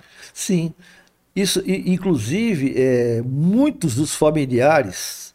Ah, mas talvez você tenha me perguntado, mas quanto tempo para isso, né? Mas muitos dos familiares, eles vêm nos visitar. Mas isso... Ah, mas meu pai morreu faz uma semana. E daí? Se ele for um espírito esclarecido, se você precisar, ele vai te visitar 2 dias depois do desencarne. Se ele for um espírito esclarecido. Senão ele só vai vir quando ele tiver condições de chegar e não sofrer. André Luiz. O que André Luiz fez? Ele veio, se revoltou, né? Lembra que ele deu uma caidinha assim e começou a escurecer e falou, opa, peraí, não, pô, não quero isso para mim não, né? Por que ele voltou para atender o atual marido da esposa dele? Porque ele ficou com pena do marido? Não, porque não queria aquilo para ele, já teve uma experiência, por isso que eu costumo dizer que nós somos a pessoa mais importante do universo para nós. Aquele que fala assim, minha felicidade depende de fulano, está se abandonando. O que eu tenho que fazer é investir em mim, para que aquele que eu amo, eu possa ajudá-lo. Não é a lei do avião? Quando o avião despressuriza, o que faz o quê? Pega a máscara, primeiro você, depois o seu filho. Porque se você botar no seu filho, você desmaia e depois ele fica abandonado. E é assim que funciona. Eu tenho que me tornar uma pessoa melhor, para dar o melhor de mim para aqueles que eu amo, ou que necessitam de mim. Então André Luiz, o que ele fez? Ele voltou, né? Caiu, baixou, representativamente, baixou a faixa vibracional, né? Ficou aquela escuridão mental dele. Aí ele falou assim, opa, não, eu não quero passar por tudo aquilo que eu passei, mas de jeito nenhum. Foi assim que ele pensou? Verdade. Então eu vou voltar lá. Vou voltar lá e fazer o meu melhor. E quando ele chega, o que ele faz? Ele pede para Narcisa, né? Ele pede para... O que eu faço? Eu quero ajudar, mas o que eu faço? Aí ele Narcisa pede ajuda, né? Aí pede Narcisa ajuda. Vem... Utiliza, inclusive, os elementais, né? Sim. Os seres elementais. Ele vai numa floresta ali. Isso. Próximo e pega fluido de um pé de manga, de não sei, ele até descreve, né? Ectoplasma, que são os elementais que manipulam. Aí ele pega e magnetiza e... Magnetiza a água, né? Água e cura o atual marido da esposa. E essa visita... Porque muitas pessoas falam assim, ah, tudo bem, o ser me visitou, mas eu queria ter tido esse contato, ou ver, ou sentir, quais as formas, vamos supor, tem como conseguir uma carta, uma psicografia, quais são as maneiras, vamos dizer? A gente busca muita psicografia, né, porque é coisa palpável, né? E não consegue. Fala assim, puxa vida, há 10 anos meu pai desencarnou, eu venho várias vezes e não consigo receber uma carta dele. Ele pode estar visitando ela toda vez que ela precisa de ajuda. Entendeu? E aí ela fala assim, o meu anjo passou por aqui, meu protetor esteve comigo. Eu tive uma intuição do meu protetor. Esse protetor com certeza é o pai. É o avô, é a avó, é o marido, é o filho. Porque os nossos protetores, não são anjos, não. Essa história que a gente fala assim, não, meu protetor é Ismael, é Santa Bárbara, Santo Antônio. Os nossos protetores são aqueles que nos amam. São familiares. Os nossos protetores são familiares, não necessariamente desta encarnação. Mas são familiares, são aqueles que conviveram conosco e de alguma maneira eles precisam fazer com que nós nos sintamos bem para eles se sentirem bem. Perfeito. E um parentezinho aqui assim, ó. E alguns protetores são aqueles que nos fizeram mal no passado. Se arrependerem, o remorso deles é tão grande que enquanto eles não me verem felizes, eles não sossegam, porque eles não estão felizes, porque estão sofrendo com o remorso. E são aqui, esses que são os que mais fazem por nós. Existe um filme chamado Ação e Reação, Causa e Efeito também. Causa e Efeito também é bom. Esse filme, quem puder ver, veja, Causa e Efeito. É baseado na obra de André Luiz, né? Que é um dos livros dele, né? Eu não vou dar spoiler. Mas é ótimo, ele fala sobre isso. Que que criou toda a confusão é o que estava trabalhando para desfazer o processo. E estava levando séculos, né? E você falando sobre essa questão do desejo, né? De ter uma carta, uma mensagem. Até que ponto esse desejo de estabelecer esse contato pode ser positivo ou prejudicial? Não, eu acredito assim. Prejudicial só se você se conformar, se revoltar. Você vai, por exemplo, hoje a gente sabe que a psicografia, no máximo, um psicógrafo é 6 cartas. Eu não sou psicógrafo, mas como eu acompanho alguns, né? Tem psicógrafos muito bons, e eu percebo que são 6 cartas, 5, 4, 6, 4, e tem 300 pessoas, 400 pessoas, né? Hoje em dia já existia uma equipe, tem um psicógrafo que eu considero um dos melhores do Brasil, é o Henrique Botaro, não sei se você ouviu falar. Já ouvi falar. É um dos melhores do Brasil, ele tem uma equipe. Então o número de cartas é maior. Uma equipe que ele, não é que ele... Ah, vem cá você, não. Ele está preparando essa equipe há décadas. Pessoas que ele fica em cima, é idôneo, então... E na equipe, às vezes, o cara psicógrafo uma carta, né? Ou recadinho, que eles chamam de recadinho. Que o recadinho é mais ou menos assim, o recadinho é recadinho mesmo. Você está num local em que você está sendo tratado, né? Mas não tem condições de vibração, nem com o seu mentor vir psicografar emocionalmente, porque tudo é a parte emocional. Mas alguém fala assim, vai lá dar o recado, está tudo bem. Aí vem algum espírito e olha, ele está bem, então não sei o que, dá aquele recadinho, né? E ele tem uma equipe, mas é tipo assim, 6. Agora, mal só faz se você estiver no local, né, vibrando, e de repente não recebe, sai xingando, sai... Ou abandona a vida, deixa de cuidar de si só. Vive só para isso, né? Isso, só em busca dessa... E o que é mais interessante, se o espírito tiver condições de receber, você em desdobramento vai visitá-lo. Digamos que ele esteja numa colônia em tratamento de recuperação, mas já saí do quarto, né? Já passei pelos bosques, lá assim por diante. Durante o sono, você quer tanto visitá-lo e está até em condições de visitá-lo, que não vai criar uma... Porque tudo é emocional. O que a gente não pode é prejudicar um ao outro. Nem eu aqui no mundo espiritual vim aqui e quando vê que nem André Luiz fica, né? No caso, né? Chorar, meu, isso aqui lá, né? E nem pode também o espírito vir quando vê, fala, que saudade, aí não quero voltar, deixa eu ficar aqui mais um pouquinho, só mais um pouquinho, né? Só mais um pouquinho. Nem pode de um lado nem pro outro.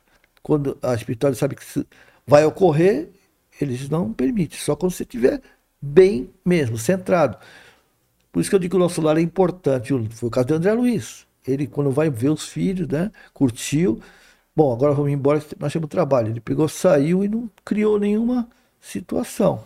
E fica também a indicação para as pessoas também lerem o livro, porque como todo filme, né, o livro é sempre muito mais rico, né? Rico de detalhe, eu lembro que no final do livro do Nosso Lar é emocionante o retorno, quando ele retorna, porque até poucos conseguem ir visitar a família que não está tão bem e voltar para a colônia, né? Então ele descreve que ao voltar para a colônia espiritual ele é recebido por mais de 200 amigos, espíritos ali. Que é a nova família dele. Que é a nova família. Que recebe ele com alegria por ele ter vencido essa prova, né? Porque ele poderia, como você falou, ter ficado ali, né? Entendeu? Então, o que nos dá vantagem sempre, Éder, o que dá vantagem para nós é justamente o nosso emocional, cara. É ele que comanda. A nossa percepção da grandeza de tudo isso. Aquela pessoa importante não vai deixar de ser importante porque partiu, né? Agora, o engraçado de tudo, não chega a ser engraçado, é que nós temos aquela pessoa o tempo todo no mundo material com a possibilidade de abraçar, beijar, fazer ela sorrir, né? E a gente não faz isso, né? E, de repente, quando a gente menos espera, ela parte. Não é todos os casos, é alguns casos. O remorso bate. Então, não é todo caso, tá, gente? Um dos motivos da revolta, um dos motivos do maior número de tempo, né? De você não aceitar, às vezes, muito poucas vezes, mas às vezes é sentimento de culpa. Eu não me perdoo, né? Por não ter feito isso, por não ter feito aquilo, por não estar mais presente, por não sei o quê. Você tá entendendo? Tem uma frase, tô tentando lembrar aqui, uma frase da Anne Frank, que acho que ela diz algo nesse sentido, que diz assim, que no velório as pessoas ganham mais flores do que em vida, porque o remorso é maior do que a gratidão, né? É verdade. E às vezes, talvez a gente vê... E sempre eu digo, né? Não adianta a gente ter um sentimento negativo se a gente não souber usar ele de forma positiva, né? Então, aqueles de nós que temos saudade, que poderíamos ter feito mais por aquele que partiu e não fizemos, que a gente possa agora aprender com essa lição e canalizar naqueles outros, né? Tanto nos outros familiares, sim, sim. E passar a conviver de forma mais digna, mais elevada, relevar mais. Às vezes a gente briga por coisas tão pequenas, né? E quando a gente compara com uma dor tão grande da morte ali, né? Da separação da matéria, aí fica tão pequeno, né? E eu me recordo que muitas das mensagens que Chico Xavier dava para aqueles...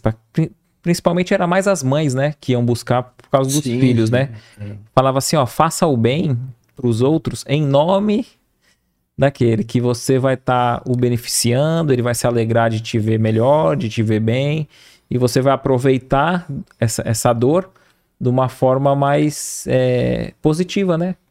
Porque, inclusive, quando a gente ama, né? Quando a gente ora pela pessoa, de alguma maneira, a gente... ora pela pessoa com amor, assim, não com revolta, mas, né, aquela... E é uma diálise, que nem fosse um tubo de energia, como se fosse uma, como se fosse não, uma transmissão de energia? Transmissão de energia, um catéter, né, vamos falar assim, uma coisa mais grosseira, e a pessoa recebe essa energia, essa vitalização. Ela não consegue chegar fisicamente até a outra, mas ela recebe essa energia.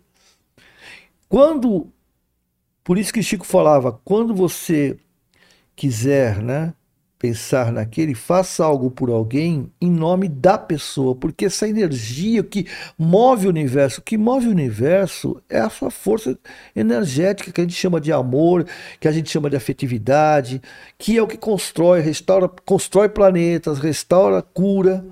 Essa energia positiva que nós damos o nome de amor, de afetividade, de fraternidade, de solidariedade. Quando a gente faz algo em prol de alguém, né? Em nome de alguém, em prol de alguém. O que a gente faz? Nós estamos emanando uma energia, é um alimento para aquela pessoa. Entendeu? Então, esse alimento, quando chega na pessoa, é um bálsamo, é uma ducha de energia, uma ducha que ela pode até não saber de onde vem, mas ela está recebendo esse amor, essa energia. Ela pode até se inspirar, né? Porque aquele que está ali cambaleante, está no plano espiritual desanimado, às vezes sente a vibração ou recebe a notícia, ó, seus familiares estão movimentando, estão trabalhando em benefício próprio através do bem que estão espalhando para o outro. E aí acho que aquele que está no plano espiritual pensa assim, pô, então deixa eu cuidar de mim para eu estar em melhores condições. Sim. Para ir até agradecer. E até receber eles, né?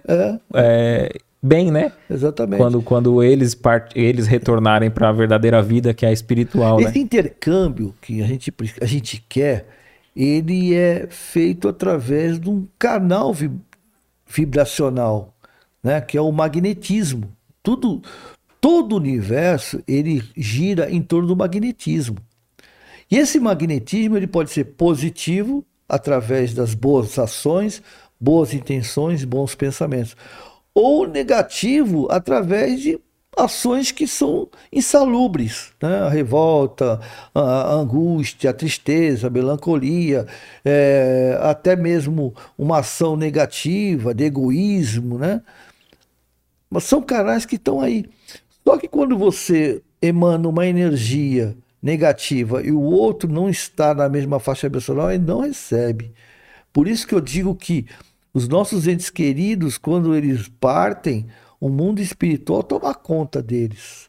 Você pode se revoltar, pode xingar o que quiser, não chega, que nem uma UTI. Você lá na UTI está gritando o nome da pessoa, mano, só que não está ouvindo nada, não está nem percebendo, porque ele está, né? Eu estou falando isso organicamente falando, né? Ele está sedado, ele está protegido pelas paredes e pelos vidros. É a mesma coisa vibracionalmente.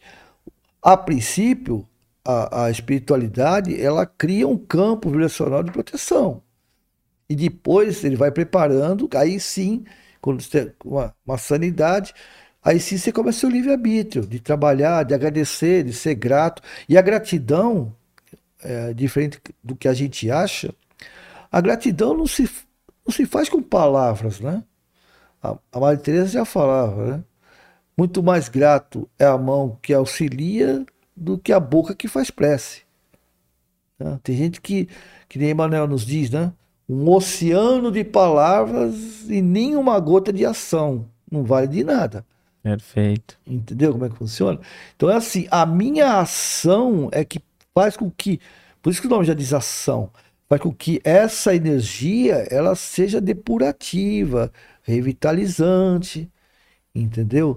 E o outro lado tem que estar afim, senão é a lei do magnetismo, né? Não, perfeito. Ô Kaique, tem bastante pergunta aí do pessoal. Antes da gente passar para as perguntas, tem alguma pergunta que você gostaria que eu tivesse feito? Eu só queria... A gente ia ter comentado em off, né? Sobre o suicídio. Eu queria falar sobre isso, porque existe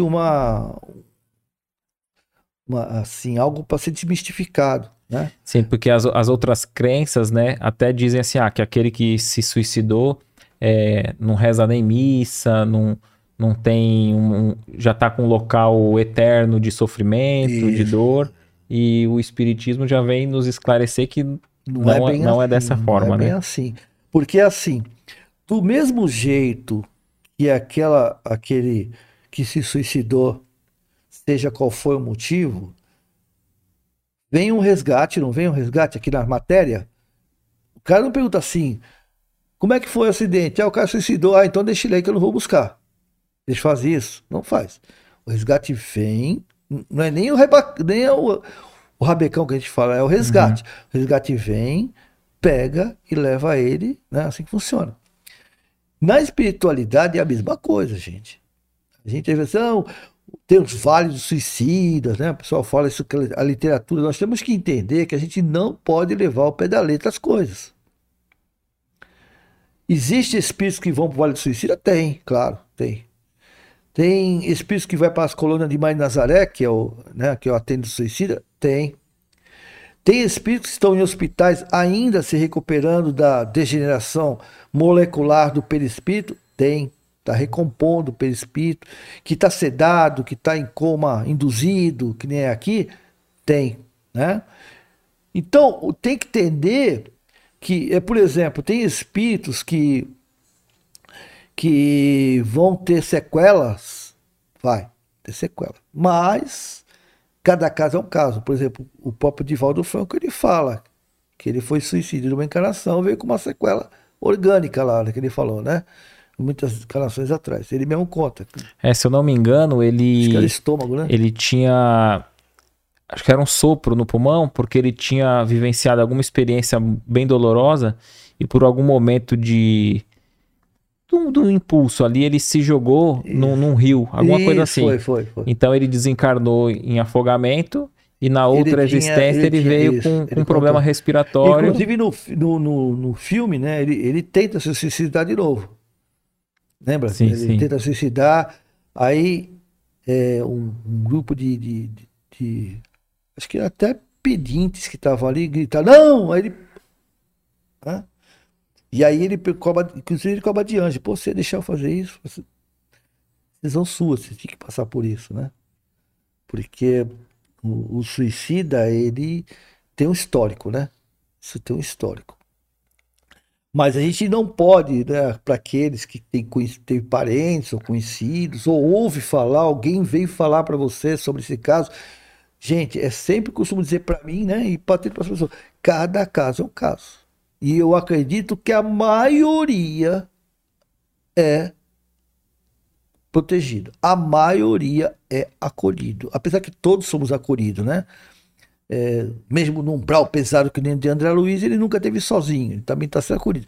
Ele não estava vendo o acolhimento, mas ele estava sendo acolhido, inclusive, pela própria mãe, né? Então, eles sempre são acolhidos. Sempre. Não importa o que eles façam. Principalmente aqueles que fez pelo surto. Pelo repente, pelo, sabe, esses sim são realmente acolhidos. Tava tudo bem, tava de boa, né? E de repente surtou por um motivo qualquer e tirou a vida. O próprio, eu já vi o Divaldo Franco falando que Deus leva em consideração, né, o Newton, aqueles atenuantes, a pessoa de um coração bom, era bom para todo mundo, estava passando por um momento de dor, às vezes saiu de si, então isso é levado em conta, né? Com certeza. Eu penso que nesse assunto é interessante assim, acho que tem duas questões, né? Aquilo que você falou sobre a gente saber a consequência... Porque às vezes essa dor, esse sofrimento, que é até sair aquele fluido vital, que a pessoa está ali, já é o início da melhora. Então faz parte do processo para que ela entenda o quanto foi doloroso, o quanto não foi uma atitude correta, a melhor das atitudes, para que depois a pessoa pense, eu não pretendo passar por ali. Mas aquele sofrimento não é eterno, né? Não. E aí ele volta, muitas vezes, como você disse, cumpre aquele resto que faltou para outra existência, né? Para se reequilibrar. Mas o que eu digo assim? Porque é interessante, penso eu assim, a pessoa compreender que, por um lado, há consequências. Inevitável, né? É inevitável, é uma atitude grave para aquele que está pensando em abandonar a vida, que não é a melhor escolha, não vai resolver os problemas. Mas por outro, para aquele que teve um familiar, um ente querido, a dor não é eterna. Ele não está desamparado, né? Eu acho que é esses dois aspectos, né? A ideia é essa. Eu acho assim, você colocou muito bem, perfeito. Para aquele que está pensando em fazer, ele tem que entender que ele não está se livrando da dor. Ele só está ampliando... somatizando, né, a dor que ele levou para o mundo espiritual, mais é que ele vai ter no mundo espiritual. Isso é para quem está pensando em sair da vida. Sim. Né? Que a vida não termina, então o que acontece? Ele vai pegar essa dor que ele não, teoricamente para ele, né, não está suportando, mas a partir do momento em que ele tenta se livrar tenta matar a dor através de sair da vida, porque o suicida, ele não quer sair da vida, ele quer matar a dor.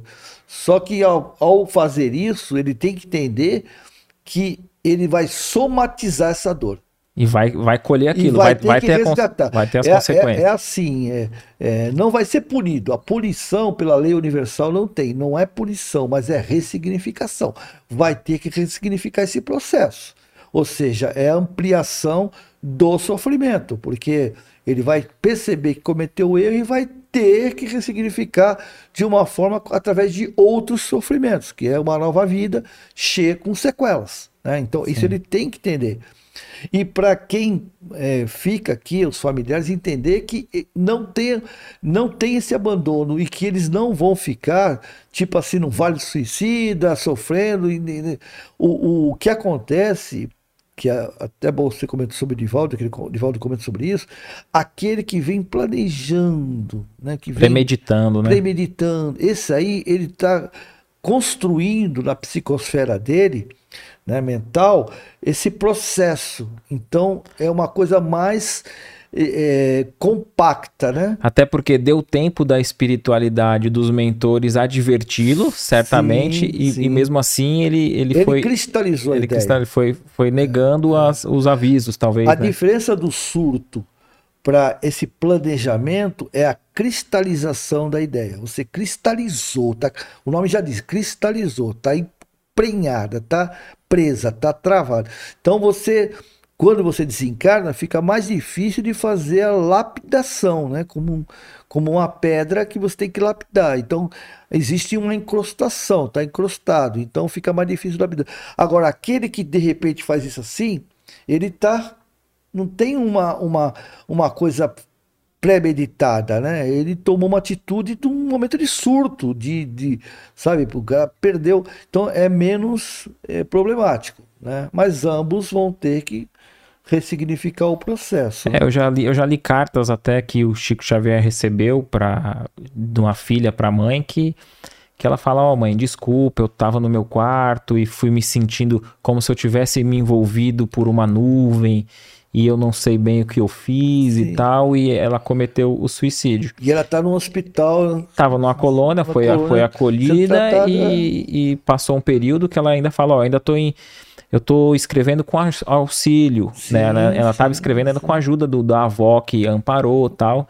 Então acho que é importante esse consolo que você disse, né? Então mesmo através dessa situação, é levado em conta Sim, todo atenuante né? e não deixa de ser amparado. O motivo pela qual aconteceu isso, acho que isso é uma coisa muito importante. Perfeito.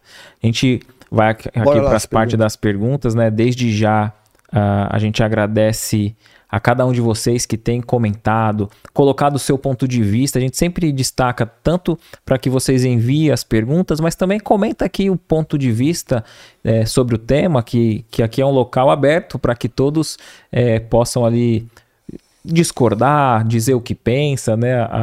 Acho que todos nós estamos em busca da verdade que cada um consegue atingir, né, Newton? Contribui, mesmo que não concorde, né?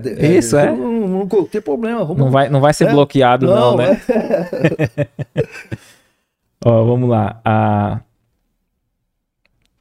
A Regina, ela diz assim, ó, como agir com a rejeição da sua mãe, né? Acredito que como agir dessa forma com a rejeição da própria mãe. Rejeição de que maneira? Ela diz assim, ó, como agir com a rejeição... Quando a mãe rejeita um filho, é isso? Acredito que sim, né? Isso, Então, ó, é Regina, né? Regina. Ó, Regina, é mais ou menos assim. O importante, como a gente comentou, né? A gente tem aqui no projeto, inclusive da família, todos nós temos um compromisso, primeiro conosco e depois com a família em si. O seu primeiro compromisso é perdoar sua mãe, né? Mesmo porque você está aqui... Graças a ela. Por mais que ela faça por você, é evidente que a gente também não estamos aqui para ser... juiz, né? Juiz. Mas é assim, compreenda ela, porque toda aquela pessoa, uma coisa que nós temos que entender, que todo aquele que agride, ele está sofrendo de algum problema. É assim, emocional. Ninguém que está feliz agride outra pessoa, ao contrário, né? A gente tá, tudo bem, deixa pra lá, levanta. Quem tá seguro de si, quem não tem nenhum problema emocional consigo, uma frustração, algum sentimento de rejeição, seja lá o que for, ele não agride. Ele bate de ombro, tudo bem, deixa pra lá. E outra coisa, o problema não é com você, o problema é com ela. Isso é que você tem que entender. E buscar fazer a sua parte, não somatizar a agressividade, entendeu? Eu sei que é fácil, é fácil? Não é fácil, é muito difícil, né? Principalmente, acredito, né, Newton? Desculpa te cortar. Não, imagina. Quando a gente acaba comparando padrões, né? Porque às vezes a gente vê alguém externando tanto amor com a mãe, a mãe externando tanto amor pro filho, e vê em filme, em novela, e aí a gente fala, pô, eu queria vivenciar isso, e não tô vivenciando, né? Verdade. Acho que a comparação dói mais também, dói mais, né? E é isso que nós temos que tentar evitar. Por quê? Porque, primeiro, se é novela, é teatro, né? Se for Facebook, também é teatro, né? Se for Instagram, é teatro, porque aquilo ali é um teatro, a gente sabe disso, né? Se alguém que você convive, você mesmo que você convivendo alguns momentos com ela, você está vendo alguns momentos desse relacionamento. Você não está vendo ele 24 horas, está vendo em algum momento. Naquele momento pode estar tudo bem, 1 hora, 2 horas, o restante das 22 não pode estar bem, depende. Então, o importante, Regina, é você fazer a sua parte. Você está aqui na sua família, né? Como diz Emmanuel, os nossos familiares são os nossos personal training, são eles que nos ensinam a nos tornarmos pessoas melhores. É eles que, quando eu estou no mundo espiritual, eu olho as coisas que eu fiz lá atrás e me arrependo. E prometo que não vou fazer de novo. E aí o que acontece? A gente tem o véu de esquecimento, né? E ele fala assim, é o seguinte, você não vai ser mais egoísta, você não vai ser mais rancoroso, você vai ter paciência, vai ser tolerante? Vou, então tá bom. Então eu vou te dar, na tua vida familiar, as pessoas que vão te ensinar se você realmente vai querer fazer isso. Ou seja, põe pessoas que vai botar você à prova. Não é assim que funciona? Até porque, olhando por esse aspecto de uma relação anterior a essa existência física... Será que aquele que está agindo mal contra mim, será que ele está agindo ou reagindo? Reagindo, porque, né? Tem as reminiscências, né? Então. Porque apesar de a gente estar na mesma família e não lembrar do passado, mas existem as reminiscências, que são as lembranças que elas ficam, digamos assim, sussurrando em nossa mente, né? Então dá aquele sentimento. Aquela aversão, né? Que a gente não sabe o porquê, mas vai descobrir depois, né? Aí o que acontece? O importante é você, Regina, fazer a sua parte. Compreender ela, tranquilizar ela. Tem uma historinha rápida, posso contar? Uma historinha rápida? Pode. Tem uma historinha oriental que diz o seguinte. Uma oriental do Japão, quando o marido casa... Ele vai morar com a mãe. A mãe, ele não pode, né, dispensar a mãe. Então, ele casou, levou a mulher para casa da sogra, da mãe. Aí, o que aconteceu? Ela era muito ruim. Maltratava ela, deixava ela muito triste, chorava. Bom, aí passou alguns anos, ela não suportou mais e foi buscar um sábio, né? Foi buscar um sábio. Aí falou assim, olha, faz o seguinte. O sábio falou para ela, eu vou te dar esse chazinho aqui, ó. Você vai dar todo dia um pouquinho para ela. Um pouquinho de nada. Um pouquinho, bem pouquinho. Isso aqui é... Daqui a alguns anos, daqui a 1 ano ela vai estar morta. É um veneno... Não, mas eu não quero fazer isso. Do jeito de se livrar só. Mas o senhor tá falando, não. Me perguntou, né? Ela... Não quis. Ela foi embora para casa, mas a sogra continuava. Ela não aguentou mais. Falou assim, ah, não, eu vou voltar lá, vou pegar o... Né? Não estou aguentando mais. Aí ela voltou lá pro sábio e falou assim, eu vou pegar. Falou, só que tem um detalhe. Você vai dar esse chá para ela, mas você tem que tratar sua sogra como... Né? Tratar muito bem. Mas bem demais. Para ninguém... Se você tratar mal, o que vai acontecer? Vão descobrir que... Ela morreu envenenada. Você trata ela assim... Pra não desconfiarem, né? Aí ela... Isso aí, olha, só que é o seguinte, isso vai levar uns 7, 8 meses mais ou menos. Tem que ser devagarinho, né? Mais ou menos essa fase, tá bom. E ela começou a fazer isso. 4 meses depois, a sogra começou a tratar ela bem também. Ela tava tão bem, a sogra, né? baixar, não sei o que, falava, a moçada xingava, ela ficava quietinha, não falava nada. Sempre respondendo com afetividade. Conclusão, depois de 8 meses, a sogra estava super amiga dela. Aí ela ficou com remorso. Falou, não, eu não quero, não. Aí correu lá no sábio. Falou assim, pelo amor de Deus, me dá um antídoto, que eu não quero que a minha sogra morra. Pelo amor de Deus. Aí deu a risada e falou assim, não, ela não vai morrer, isso aqui era achar mesmo. O que ele mostrou com isso? Que a reciprocidade, nesse caso, é sobre degenerativa, destrutiva. É o que Jesus falou para nós, né? Quando bateres na face direita, dê à esquerda. Por quê? Não é para você apanhar, é para você não fazer o mesmo. Mostrar para a pessoa como é que não deve ser feito. Então talvez essa seja o chazinho para você e sua mãe, né? Quando ela fizer alguma coisa, eu sei que com certeza você faz, mas seja mais carinhosa. Dê uma flor para ela. Mãe, olha que eu tenho para você uma flor. Dê um beijo, dê um abraço, eu te amo. Quando ela te xingar, né, ofender, fala, mãe, eu te amo tanto, pode não ter problema. Né? Porque você desarma, né? Você desarma a pessoa. Perfeito, né? Excelente. Muito, muito interessante essa história, esse relato. Vamos ver aqui ó, um pouco mais dos comentários.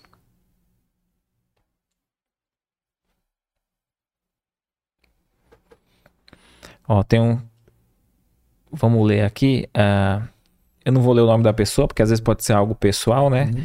Ela diz assim, ó. No fundo, sei as respostas, mas não sei como lidar com elas. Mês que vem, faz 2 anos que meu filho partiu. Morte natural. Não quis fazer necrópsia. Agora estou terminando a reforma da casa dele para colocar para a venda.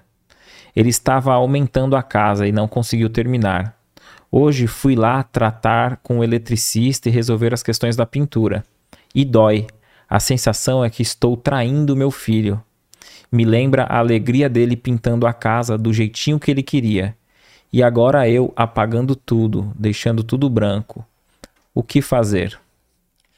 É compreensível, né? O seu sentimento é compreensível. Mas com certeza o seu filho está muito, muito bem. E com certeza ele compreende que o novo projeto dele agora é no mundo espiritual, que lá também existe casas, né? Residências, né? Como ficou. Com certeza, não sei quanto tempo já desencarnou, né? Ela falou aí, não? Né? Falou 2 anos, né? 2 anos. Então, ele deve estar em. Depende de como ele desencarnou, deve estar ainda em tratamento, em recuperação, já deve estar numa fase mais bem avançada da recuperação dele. E com o tempo ele vai trabalhar, deve, a gente rever familiares, ou amigos, ou familiares, ou faz amigos lá, ou faz familiares lá. Por isso que eu gosto muito de falar do Nosso Lar, porque se você for ver bem, a família de André Luiz no Nosso Lar não tem ninguém da família dele. A não ser a mãe que vem de outro, né? De outra dimensão, mas na dimensão em que ele vive, ele criou uma nova família, né? O Lisias, a mãe, os amigos, o Clarencio e, né, e tantas outras que ajudaram a se tornar uma família. Que você falou, quando ele retorna, são 200 né, espíritos que o aguardam, que é uma nova família. E ele se sente feliz na sua família. Não que ele esqueça, não que ele esqueceu a esposa, os filhos, ou seja, faz parte da família. A família somou. Então, seu filho hoje está somando a uma nova família, ou até estar com familiares, com os avós, se já for desencarnado, os tios ou quem seja, né? Então, não sinta que você está traindo isso, não está traindo ele. Você está complementando aquilo que ele quer, né? Na realidade, se você for ver bem, olhe por esse lado. O que você está fazendo é dando continuidade por algo que faz ele feliz. Então ele não vai sentir de nenhuma maneira ter sentimentos negativos com relação a você. Ele vai ter um sentimento de que você está concluindo um projeto que ele não consegue no mundo material. Né? Então não pense isso não. Fique tranquila que não, com certeza termine, manda caprichar, faz o pintor caprichar, fica bem bonitinho, entendeu? Por quê? Porque ao você vender essa casa, você está vendendo um projeto do seu filho, para que uma família venha morar. Olha que coisa bacana. Entendeu? Porque a hora que você vendeu, você não está se desfazendo da casa. Ao contrário, você está construindo algo para que pessoas sejam felizes lá dentro, né? É a lei da continuidade. Perfeito. Tá? Fica tranquilo. E acredito também que assim, o olhar quando a gente está fora da matéria é totalmente diferente, né? Opa, talvez a gente na matéria, o ideal de vida era aquele. É. Mas a partir do momento que a gente desencarna, se desdobram muito mais oportunidades no plano. O propósito dele é outro agora, né? É outro, o propósito dele é outro. E o propósito dele é outro e ele fica feliz de você saber que você está terminando um propósito que ele tinha aqui da matéria. Ou seja, imagina se ela ficasse abandonada, né? Sim. Se ele é caprichoso, imagina ver que não tem. Agora, você tomando conta, ele sabe que está em boas mãos. Então, não se sinta culpado, não. Ao contrário, se sinta feliz de saber que seu filho está feliz por você concluir um desejo, um sonho, um projeto que era dele, né? Perfeito, perfeito, excelente. Te fazer uma pergunta, não é o caso desse que nós lemos, né? Você acredita que muitas das pessoas que não se desfazem dos objetos do familiar é porque talvez o familiar pensar que a pessoa esqueceu e não quer mais? Tem casos. Vamos supor, é como se ligasse a pessoa ao objeto e aí diz assim, eu doando, eu me desfazendo, ele vai achar que ele não é mais importante para mim. Sim, é muito válido o que você está falando, é verdade. Existem muitos casos assim, inclusive os acumuladores, né? Pessoas que deixam acumulado as coisas do ente querido, porque tipo assim, ele está presente na minha vida, para ele ver que eu não o abandonei. E não só ele ver, ele sentir que você não o abandonou, como eu também não me senti culpado por ter o abandonado. Porque eu, para algumas pessoas, né, que não é o ideal, você dar algo que era da pessoa que partiu, você sentir assim, eu estou fazendo pouco caso, entendeu? Eu não tenho valor nenhum para mim, né? Então, cada caso é um caso, você vê como é bem abrangente, né? Sim. Então ele fala assim, então, vou dar, e aí, como é que fica? Então, vou dizer que eu passei tanto tempo com ele e de repente não valeu de nada, né? E sendo que o espírito sente o nosso pensamento, a nossa vibração e não é o que está materializado, exatamente, né? Exatamente, não é o materializado em si, né? Então, porque mesmo essa vibração, ele sentindo essa vibração de apego, ele pode perceber o porquê que você está se apegando, né? Na realidade, não é uma questão de afetividade, é uma questão de sentimento de culpa, de compromisso, de responsabilidade consigo mesmo, entendeu? Perfeito. Vamos ver aqui mais uma. Um comentário assim. Meu pai tem 2 meses que faleceu e não aceitou e ficou por aqui por 1 semana. Agora fiquei sabendo, através de uma médium, que ele aceitou ser resgatado. Há questões pessoais e a família o levaram a não aceitar no momento. Mas graças a Deus agora ele aceitou. Gostaria de saber o que acontece com a pessoa que já com 2 meses de desencarne. O que deve estar acontecendo com ele no plano espiritual, né? Então, nesse contexto, ele desencarnou, ficou um tempo ainda vivenciando no lar ali, e depois aceitou esse resgate.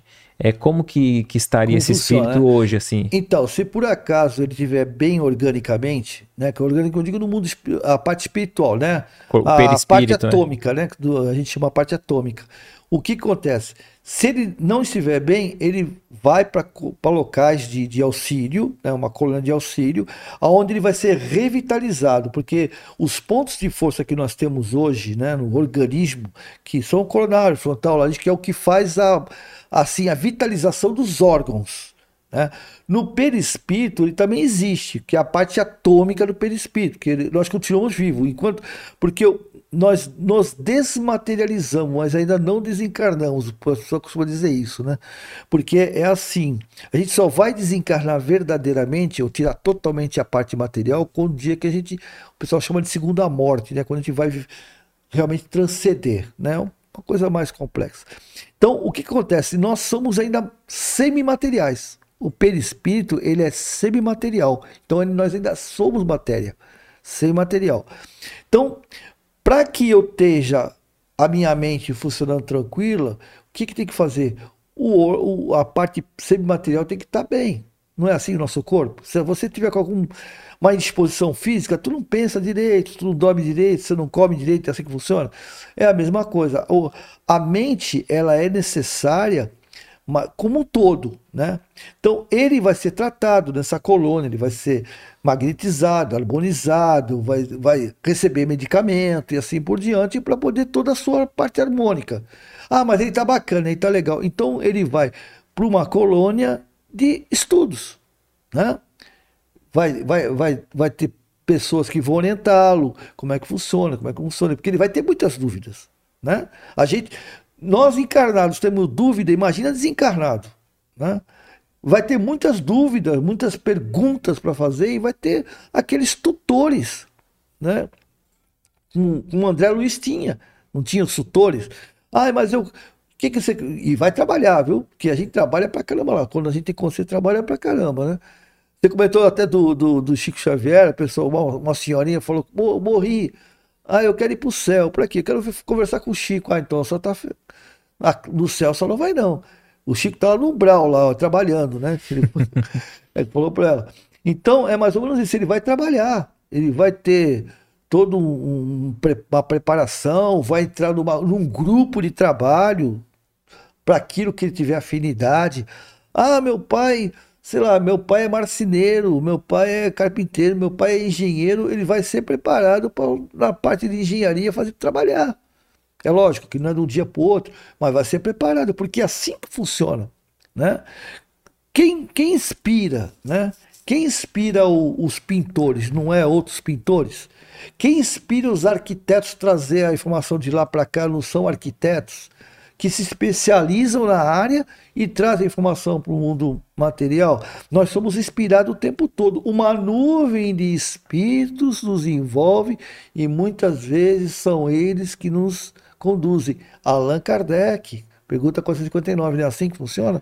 Então, nós somos inspirados o tempo todo por professores, engenheiros, matemáticos e assim por diante. Então, aquilo que ele sabe fazer bem, já que ele tomou consciência, ele vai começar a trabalhar, vai ter um lar, porque ninguém fica abandonado dormindo pela rua, que nem aqui, vai ter um local onde ele vai descansar, a princípio, provavelmente colônias, e quando ele estiver preparado, ele vai, né, reencontrar a família, né, ou então criar uma nova família, no mundo espiritual, e vai trabalhar. É o que ele vai fazer, ele vai trabalhar. E já deve estar trabalhando já. A vida continua, né? A vida continua, a vida após a vida, né? Perfeito.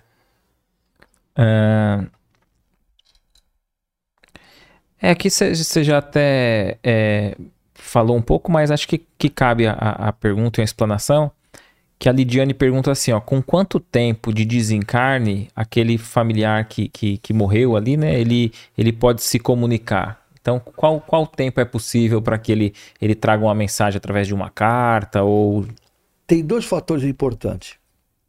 Primeiro, quem vai receber está preparado. E quem vai comunicar está preparado, né? Não tem o fator, digamos assim, o fator de preparo, de estar preparado, é questão de dias, vai. Se você estiver bem, né? Uhum. Por exemplo, vou dar um exemplo para vocês entenderem. Chico Xavier desencarnou, né? Foi no mundo espiritual lá, dizem que ele foi recebido por Jesus, fizeram aquela festa para ele e tal. E ele, de repente, quer dar uma mensagem para alguém aqui. Vamos falar, vamos fazer o teatrinho. Divaldo. Ele quer... Puxa, caramba, precisava falar com o Divaldo, eu não falei, olha. Gente, ó, valeu a festinha. Eu vou lá falar com o Divaldo e já volto. Né? Então ele vem, né? Se comunica com o Divaldo em desdobramento, ou até o Divaldo tem visão, né? Ele é vidente. Ô Divaldo, assim, ô Chico, tudo bem, não sei o que, e volta. Então depende do preparo, né? O tempo é proporcional ao preparo do espírito esclarecido, entendeu? Então, se a pessoa está preparada para não se abalar emocionalmente, eu conheço pessoas que falam assim: eu amo minha mãe, mas se ela aparecer pra mim, eu saio correndo. Mas por quê? Porque desencarnou. Tem gente que não, não gosta de ver espírito nem da própria mãe, né? Então é tudo, gente, vibração é emoção, né? Os sentimentos é que determinam o nosso padrão vibracional, afinidade, magnetismo, né? É interessante que eu lembrei em alguma das obras do André Luiz, tem um grupo de trabalhadores, frequentam a casa espírita ali e tal, e um familiar próximo desencarnou há um certo tempo. Aí eles pedem pro médium e pede ali pros trabalhadores, né, se era possível uma comunicação para receber uma mensagem, seja pela fala através do médium na psicofonia ou a psicografia, a escrita. E aí o instrutor ali no plano espiritual, o mentor, ele diz assim para esse ente querido que estava lá querendo, não, então, eles querem, deixa eu mandar um recado e tal.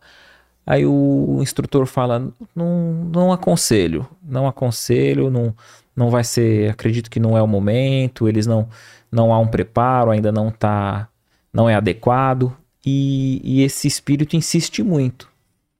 Aí ele fala, ó, mediante a sua insistência, eu acredito que vai ser educativa.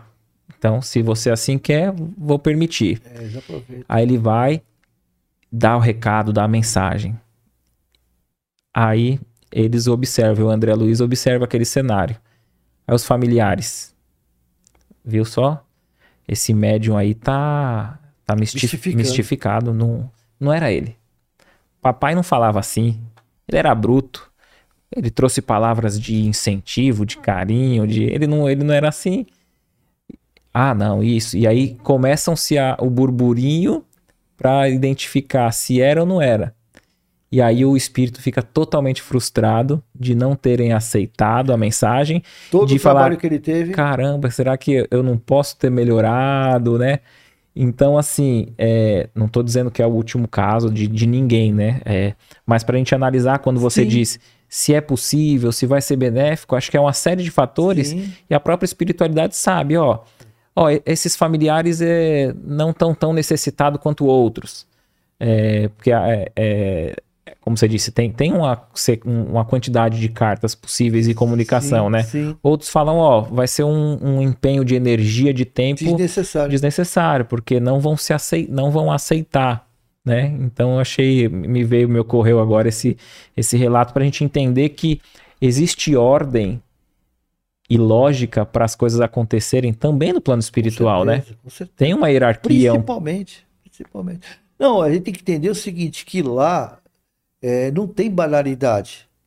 Eles não falam, eu vou dar uma cartinha só para poder, sabe, tranquilizar. Mas peraí, para tranquilizar tem que escrever uma carta. Peraí, ele só vai... Foi bom que você colocou. Tem 6 cartas. 500 pessoas. Né? Aí você fala assim, eu quero falar, poxa vida, eu preciso tanto falar com meu pai, não sei o que, pensando, né? Aí o pai dela tá do lado dela, fala assim, cara, mas eu falo contigo, tento falar contigo toda noite quando você desdobra, você vem de mim, né? Ou às vezes, cara, e o que eu falo contigo à noite? E as conversas que a gente tem lá em tal local, lembra? Quando a gente gostava de ir lá no banco da praia, ficar sentado conversando, e ele tá intuindo ela, mas ela tá tão focada na necessidade do papel, mais uma vez, tô enlouquecendo uma ideia aqui, mas pode acontecer. E outra coisa, no mundo espiritual não perde tempo, não. Aquele que está esclarecido de que precisa melhorar, ele vai trabalhar. Ele vai trabalhar. E a necessidade de quem está aqui não é a necessidade de quem está lá. Entendeu? Não, eu até queria ver, mas não dá. Estou atrapalhado. É que nem um pai que está no serviço, no trabalho... E uma filha liga para ele e fala assim, pai, dá para você vir aqui? Não, eu queria só falar com você. Não, mas fala, o que você quer? Não, dá para você ir comigo no shopping, comprar um sapato? Filha, não dá, estou trabalhando. É um exemplo material, nosso, né? Assim, filha, não dá, estou trabalhando. Depois, quando o papai sair do emprego, a gente vai. Ah, mas depois do emprego eu vou sair com as amigas. Né? Então é mais ou menos assim, tá no mundo espiritual, o cara tá trabalhando. Né? Porque ele tá preocupado com eles, né? Não é que ele abandonou a família, não é que ele esqueceu da família, não é que ele não se preocupou com a família, ao contrário. Eu me tornando uma pessoa melhor, eu vou poder ajudar a minha família. Do jeito que estou agora, não tenho como ajudar. Perfeito. Né? Perfeito, excelente. Vamos aqui para uma última questão.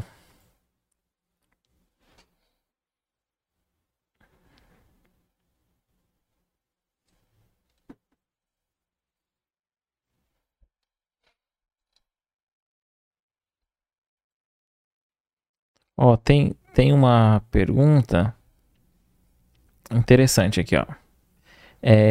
Lendo sobre... Aqui a Carla, ela diz assim, ó. Lendo sobre as colônias espirituais, eu soube que tem uma dedicada a receber pessoas que desencarnaram por conta do câncer. Sim. Todos os que morrem desta enfermidade vão para essa mesma colônia? Necessariamente não. Necessariamente não. Por isso que eu digo, cada caso é um caso, né? Tem uns que não precisam ir para essa colônia. Tem, por exemplo, assim, coisas crônicas, né? Ou então, porque o câncer, como toda enfermidade, a gente traz essa informação conosco, né? A gente traz informação conosco. Porque todas as enfermidades, todas, a grande maioria, ela está impregnada no perispírito, né? Porque como é que funciona? Funciona assim, nós temos um corpo mental, que é aonde eu determino meus sentimentos, minhas emoções, né? Esse corpo mental é como se fosse um marionete, né? Ele vai e impregna no perispírito esse sentimento, essas emoções. Ou, se forem saudáveis, ela constrói um perispírito forte, né? Bem magnetizado, com uma composição atômica, né? Energia muito grande, muito boa. Se forem pensamentos negativos, ele enfermiza. E cada sentimento, cada emoção, ele tem um órgão correspondente, porque é um campo de força correspondente, entendeu? Funciona assim, nós temos o coronário, que trabalha a parte do cérebro, né? Do encéfalo, e é uma conexão com a espiritualidade. Nós temos o frontal, que é a razão, né? O ádina, que é o que liga a parte de percepção junto à pineal, né? O laríngeo, que é toda essa parte do circulatório, né? Que é uma das glândulas mais importantes, que é a tireoide e paratireoide. E depois nós temos o cardíaco, né? Que é a parte do coração, das emoções, dos sentimentos, onde tem lá atrás tem o timo, que é uma glândulazinha que é da alegria, da felicidade. Quando a pessoa está melancólica, triste, depressiva, ela murcha que nem um maracujá, né? Vibracionalmente falando, tá? Não é que a glândula murcha. E assim por diante. Tem o solar, que é a grande energia da vida, né? O gástrico, assim por diante. Cada órgão, cada ponto de força, ele é responsável por energizar os órgãos, né? Algum tipo de órgão, é como se ele fosse a bateria de vários órgãos, tá? E quando eu gero uma desequilíbrio emocional, sentimento, o que acontece? Eu comprometo o meu ponto de força e os chakras. Por exemplo, quando eu estou com raiva, quem é que sofre? A parte gástrica, tanto é que da azia, né? da úlcera, da gastrite... Porque o chakra começa a funcionar errado, a composição atômica do perispírito também fica bagunçada, os órgãos que se alimentam dessa composição também começam a se comprometer. Então, os meus pensamentos, as minhas atitudes, o meu comportamento, que gera os meus sentimentos e emoções, são os responsáveis pela saúde do perispírito. E o perispírito, sendo a forma da forma, ele passa para a forma essa deficiência, porque a forma, ela é o quê? Um reflexo, um exemplo, né, do meu perispírito, entendeu? Quando a forma se decompõe, morre, com uma doença de câncer, por exemplo, né, que é uma degeneração, o que ele leva? Ele leva uma parte dessa enfermidade. Tanto o pessoal fala que é um mata-borrão, né? Então, quando a pessoa está com câncer, ela leva uma parte. Só que ela leva uma parte por quê? Porque o câncer faz a gente pensar, né? A gente, quando está com câncer, a gente vira primeiro religioso, vira não sei o quê, começa a pensar, começa a dar mais valor para a vida, mais valor para as pessoas. Eu não mudo o meu comportamento? Eu estou mudando o quê? O corpo mental, não estou? Automaticamente eu estou passando informação pelo espírito de desintoxicação, não é? Aí o corpo morre, o perispírito está parcialmente desintoxicado. Eu vou no mundo espiritual, sou tratado, depende se crônico ou não, vou para uma colônia ou até para aqueles hospitais, né? Sendo tratado, eu fico nos hospitais, me preparo para uma nova reencarnação. Eu estou livre do câncer? Depende. Eu estou livre do comportamento que levou ao câncer? Porque o que levou ao câncer não foi a célula doente em si. Foi o meu comportamento que gerou essa enfermidade. Eu estou livre? Olha, está meio caminho andado. Posso ter câncer nessa encarnação? Talvez não. Posso vir com genes, mas eu continuar o meu comportamento da espiritualidade aqui, ele vai desaparecer. Se eu não continuar, ele pode voltar. Então a gente pode concluir que nos mundos ditosos ou mundos que ainda é encarnado ali fisicamente, mais avançados, não há esse tipo de enfermidade? Não. Nos mundos felizes não tem mais. Aliás, não tem nem corpo. No segundo, eu não sei porque eu não estou bem longe dele. Eu nem sei se eu vou voltar para esse mundo de novo. Mas é assim. E não tem... Emmanuel falou o seguinte. Quer saber em que estágio você está da evolução? Veja se você tem intestino. Se você tiver intestino, você está longe de evoluir. Né? Que ele quer dizer que o alimento é a alma, né? É o alimento do espírito e não mais do corpo físico. Né? Então, os mundos ditosos, onde prevalece o amor, não tem mais doença. As doenças desapareceram todas, não tem mais. Né? E a união assim, é global, não é familiar, não é feudo. Minha família, sua família, não é... Ela é universal, ela é global, entendeu? Então, nos mundos felizes é totalmente espiritual. Não mais tem o perispírito. É totalmente espiritual. Não, perfeito. Ó, a gente agradece a cada um de vocês que acompanharam até aqui. Se você chegou até aqui, não é inscrito ainda no canal, se inscreva, deixe o seu like. A gente, obviamente, não tinha nem a pretensão de esgotar o tema, mas espero que cada um de vocês tenham se sentido abraçados, com a fé fortalecida para enfrentar momentos de dor, de luto, de tristeza, guardando a certeza que o espírito é eterno, que a alma continua e que não há distância para os corações que se amam. Guardando essa certeza, busquemos melhorar a nós mesmos para que a gente possa encontrar aquele ser que voltou para a verdadeira vida antes de nós, em boas condições, para que a gente possa confraternizar ali, tanto auxiliar, receber o auxílio e, sem dúvida, essa dor que talvez você possa estar passando, enfrentando hoje, vai passar. Amanhã ou depois as dores vão se diluindo e você vai ver que esse momento só te fez mais forte para poder enfrentar essa experiência que todos nós, né, vamos enfrentar desse até logo para aquele coração querido. A gente agradece, agradecer ao Newton mais uma vez por ter vindo e esclarecido a gente, né? E como sempre, se você quiser também acompanhar outras participações do Newton, né? Tem os nomes dos episódios Migração de Espíritos, também O Sono e os Sonhos e Origem dos Conflitos Familiares. Então, Newton, eu queria deixar esse espaço final aqui para você concluir esse podcast da maneira que você quiser. Gratidão. Eu que agradeço. Éder, pela sua oportunidade, agradeço a cada um de vocês por ter nos acompanhado. E o que eu quero deixar para você, para nós, né? Para todos nós, porque isso é um momento de reflexão, que a gente não esqueça daqueles que partiram. Tudo bem, maravilha, eu acho que a gente tem que orar, tem que agradecer a oportunidade pelo aquele período que ficou em nossas vidas, mas principalmente... Vamos estar presente com aqueles que estão conosco ainda.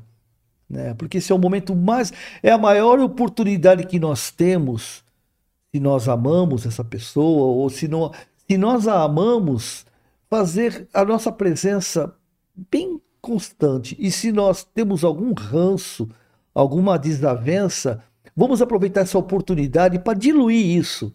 Através da compreensão, do amor. Eu sei que vai ter momentos que vai ficar insuportável, mas não importa. O importante é a nossa tentativa. Vamos orar, pedir a Deus, a Jesus, que é o nosso companheiro, aos nossos amigos espirituais, que eles possam nos ajudar. E durante o sono, pedir, se for permitido, que a gente possa visitar aqueles que estão no mundo espiritual. Desde, é lógico, que a gente esteja preparado, mas para nos preparar é começar a agradecer, como o Éder bem colocou. Vamos começar a fazer coisas boas para as pessoas em nome daqueles que nós amamos, que eles vão estar presentes ali e essa energia vai facilitar para eles e para nós também, né, Éder? A gente começando a fazer um trabalho filantrópico, social, não precisa ser muito não, às vezes uma família, uma criança... Alguém que faça sorrir. Existem tantas instituições que estão abertas para esse tipo de trabalho. E a hora que ele estiver fazendo, lembrar dele. E sinta que ele está presente com você, participando daquilo. E com certeza, boas notícias virão. Porque todo o universo está conspirando sempre em nosso favor. Obrigado, Éder. Obrigado a cada um de vocês. Que Deus nos abençoe sempre, né? Amém. Até a próxima quarta. Muita paz a todos.